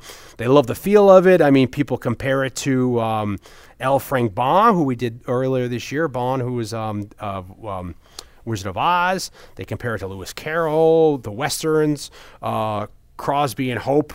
Those Road 2 movies that Blake and I sometimes refer to, even Judy Garland and Mickey Rooney movies. And it was so... It's been lauded as such a classic that in 2009 it was entered into the Library of Congress. The Best Original Song, Rainbow Connection, was nominated. Best Adapted Score was nominated. They won a Grammy for Best Album for Children, Paul Williams and Jim Henson, and then they won a Saturn Award for Best Fantasy Film. And this does a crapload of money, does really, really well, and then that's why I think they end up... stopping doing The Muppet Show because they want to do more movies. Yeah. And they go on to do The Muppet Caper. They do Dark Crystal around this time. They have a guy here doing rewrites for this movie because at the last minute they have to keep doing rewrites for these cameos who are being dropped or put in. And they like his rewrite, so they end up using him to be the writer for the Dark Crystal, you know. And there's some other things in there too. Some of the conceptual guys that we talked about in Labyrinth that they use in Dark Crystal get some work here. So... you know, I think we cover this as best as we can, but it's amazing. You think about all again nowadays, where it's like you think about everything's all CGI and computer graphics, and this is all practical. They're doing it in front of you, either in real cars or in you know walking. Like they said, the logistics of at the end of the scene when they walk into Orson Welles' office, it looks like they're just walking in, but it's just guys on dollies on their backs rolling in, making it look like they're you know all these different puppeteers and stuff. It's just you think about the innards of all this stuff, and even the idea of these actors having to interact with the puppet, you know, and they used to say too for The Muppet Show was like they don't care how famous you were if you weren't able to interact or work with the puppet, they wouldn't use you then. Yeah. You know, so that was, but then also a lot of people would say, you know, in 5 minutes you'd get used to working with the puppet, and then you'd stop talking to the puppeteer. You'd be just talking to the puppet on his hand, which I find really amazing. So I know we've been all over the place. We try to do our best to do a little sum up of the Sesame Street show because it was the 50th anniversary now, and this being the 40th anniversary of the Muppet Movie. We try to do a hodgepodge of everything really there, but you know, we've been around the houses a bit. Yeah, I mean, I have to say, like I said, this was not a movie that I grew up with. Yeah. I probably didn't see it in its entirety until I was in my 20s, but I have to say, it's a gem. Yeah. You know, you watch it now, it's enjoyable. It's a marvel to watch when you think about all the stuff that Dion's just been talking about, the logistics of doing everything in front of the camera. Because I don't think you'd have that anymore. I don't think, you know, it's like It would be a novelty. Yeah. If they did it again, it would be something. Like, I'm sure the Henson Company, you know, they're still doing stuff. But, you know, in general, no. You know, it's a shame. It's a, you know, it was an art that never got totally mainstream in the 20th century other than Jim Henson. Yeah. Or, you know, there were spinoffs to a certain extent of, like we said, Sherry Lewis and Lamb Chop and Mr. Rogers, but you know, for the most part, you know, Jim Henson and his crew kind of reinvented puppetry for. And you have Mr. Rogers a little bit too, doing when they go to the land of make believe. Yeah, you know, you have with King Friday and all that kind of. I mean, it's. I think the interesting thing about the progression of the children's, like we tried to set up at the start of this, with the idea of the puppets and how puppets were used, and then the mainstream of talking to the kid or trying to sell a kid a toy or trying to realize, you know, the marketization of it, you know, of what they want to do and what they wouldn't want to do, you know. Jim Henson getting into fights with people because they wanted Henson or Sesame Street to sell a gun or something, and they're like, no, we're not going to sell, you know, him having the command over exactly what stuff they would endorse and what they would market and what they would, because everyone comes out of the woodwork trying to sell them.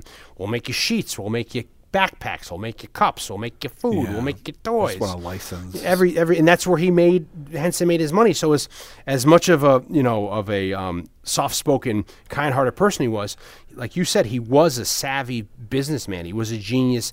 Not only was he a genius with his ideas of revolutionizing the way you see puppets in front of the screen, but he also was a genius in how he was able to make money off of that. You know, and he's the idea of getting the Prometheum arch, getting rid of that, and using your camera or the camera frame as being that. Yeah. Why do we have to hide behind something? We can just be below the frame and just stand there and just do, you know. And that was, people were like, whoa, you know. And it's amazing to just think of the people who were still using marionettes at the time, or still. I mean, we didn't even bring up Jerry Anderson and their marionette vision of the '60s of the Thunderbirds, and you know, and that stuff is amazing. The stuff that they built for the Thunderbirds and the Thunderbirds, that was right up my alley, Johnny Quest-ish shows of, you know, I love all those shows and that kind of a thing. And I think they even did a play on Broadway where they did it in the style of that. So they all walk around like, you know, they walk around like a marionette, you know, like that kind of a thing. And then you see that spoof later in, what is that, Team America? You know, that you see the South Park guys really lambasting that, the Thunderbirds kind of a thing. So you do see the different spectrums where, you know, that's what they're doing in England. They're doing the Jerry Andersons, doing the Thunderbirds, or there was other iterations of that as well before Thunderbirds. But in America, we had Jim Henson pioneering it, or you had her doing Lamb Chop, or you had on public television, you had Fred Rogers doing something. His were very elementary, where he's just having it be like a solid head that he's bobbing. Yeah, you know, not I don't recall, like, you have the little tiger cat or King Friday. I don't even think they have, you know, they're not articulated faces. I don't think so, no. It's just almost just like a head that they're just like, meow, meow, meow, meow, meow, you know, meow, meow, you know, that kind of a thing, where correct as usual, King Friday, you know. So that's, I find all that fascinating, all that kind of a stuff, you know, that all this stuff, or Howdy Doody, and all this stuff, where we get back to the Kukla and Fran and Ollie, those guys, and all just the idea of all this stuff being used in such a way, even to Charlie McCarthy. I dug it out of my parents' closet, in my attic, and I brought the Charlie McCarthy in the box to my apartment, and it's in my closet because my wife refuses to let me have it out because it's so freaky looking, because it's life size in a sense, you know. But you know, so what I used to do is I'd have it out for a little while, and then I would go to work and move it and hide it someplace in the apartment. They just freak her out because, you know, just teasing her. It's like that James Wan movie, Dead Silence. You ever see that? Yeah, great movie with Mark Wahlberg, right? Yeah. Yeah, I really enjoyed that. I saw the ending coming, but it's that fell through the cracks there. I love all those little, and then you even have like the dummy, you know, we could talk about the Twilight Zone dummies. So a couple legendary skits, even Goosebumps had one, you know. We were just talking about that with the anthology last month, you know. So good fodder there. So, you know, this movie, it was absolutely huge for me growing up, and is probably the reason why I took this route to try to become rich and famous and you know, entertain people and for Blake and I wanting to make movies, me wanting to make movies with Blake. We're still trying to realize those dreams, but one day, Blake, one day, you know, we'll just take all these sidetracks of writing books and doing podcasts and you working as an editor, me working in television news as a audio guy. It'll all come around when we're 50 years old. Everything will come together. Yeah. We'll get our our chance at everything. So next week, in 2 weeks, when we do our next episode, we'll be celebrating Thanksgiving. Yeah, we'll be giving thanks to the giving of Thanksgiving. We're going to make a big turkey dinner. And it's going to be autumn. We're going to be in full autumn mode like we are now. It's going to be autumn. And we're going to start singing again. Oh, Gingy. We're on a groove of the sequels all this summer, which I can't even remember when they started. You know, and then we went right into our October extravaganzas. Then we had these four anthology movies. Now we did this one with the Muppet Movie, which is kind of doing like a family-friendly. It was a palate cleanser. Yeah, exactly. Before the getting to the dessert of late 2019. And then next week we have something that's going to be fun, which is something that I think is going to be a surprise to everybody. It's not to me. Not to me either. But it's going to be fun, and I think it's going to. I think we decided it does kind of go with the season a bit, you know. And and then we're not teasing a Thanksgiving-ish movie because we already did trains and trains, planes, trains, and automobiles, and we've also did Dutch. You know, so it is of the Thanksgiving era. Both road movies as well, and I think we've done other road movies, haven't we? Well, Cannonball. I mean, Smokey and the Bandit. We haven't done Cannonball. Cannonball. And then maybe even Transformers, the movie's kind of a road movie because they have to get away and get back to Cybertron. You know, that's kind of, and they go to the planet of the junk. You know, what other road movies have we done? I don't know. Blues Brothers. We did Blues Brothers is a road movie. Holy shit! What else have we done? Have we done space travel? We've done a space travel movie? Time travel? You know, time travel movies? Well, we did. Back to the Future, is that a road movie? So anyway. Well, but you don't need where they're going. Yeah, where we're going, we don't need roads. So we're running out of gas here. So we have a real fun thing coming up next week for us. So that'll be really exciting. We hope you like it. And then we're into Dion's favorite time of the year. We are Christmas. And then we're resetting for 2020. I'm Hugh Downs, and I'm Barbara Waters, and this is 2020. And I'm Charles Denny. And this is and I'm Charles Denny. And I'm Doc Hopper. Jesus. So we'd like to thank CLNS Media. We'd give them a shout out. Yes. Thank them. Go check us out there. Check CLNS Media out for all the good things they do over there. We'd like to always tell us to follow us on Facebook, on Instagram, on Twitter. Go to our site, Saturday Night Movie Sleepovers. You can find all extras usually. We'd like to ask if anybody actually, aside from our friend Jose, our New York friend, do anybody take a query? Do people look at those extras? Is it worth all the squeeze of the juice for us to put all this extra stuff up? Let us know if it's worth our while. Should we maybe just drop going forward in 2020? Doing stuff with extras. So we'd like to maybe poll you guys and see if you guys actually go over, if our listeners care to venture and see the after-reading stuff we do. Not that we want to ruin Jose's fun. No, we love Jose. We love having Jose do stuff like that. So, but we're just curious if, if it's something that we should that we should keep on doing. And then we have some great plans for 2020. Yeah, we have some great plans for Christmas time. And Dion Baya has a book. I do, Blood in the Streets. You can get it paperback, ebook, audiobook if you like 70s cop movies, if you like thrillers, historical fictions, detective novels. Go check that out. Get it on Amazon, Barnes & Noble, wherever you get books, wherever books are sold. Blake, you have a book out too? I have a book called Score to Death, Conversations with Some of Horror's Greatest Composers, available in paperback, ebook, and for a small fee I'd be happy to read it to you. Really? That's so awesome. Chapter by chapter. I'm gonna do that right now. Chapter 1. But the book is available on Amazon, from other book retailers, or from me directly at scoretodeath.com. So back episodes of Score to Death, the podcast, are still available. Hopefully to get back to doing Score to Death, the podcast in 2020. But in the meantime, you can also hear me at Cuts from the Crypt from the Damn Fine Network, where I play horror movie music to my heart's content. That's great. Last episode, most recent episode, has a special guest of Patrick Bromley from F This Movie. And hopefully in 2020, if I continue doing that show, I will bring in other special guest programmers. Nice. That's beautiful, beautiful, beautiful, beautiful. But in the meantime, check us out on iTunes and Stitcher if you have time. iHeartRadio. Rate and review. We're all fucked up today. We're all dead. We're all messed up. Rate and review the show on iTunes. Yeah, let us know what we're doing wrong.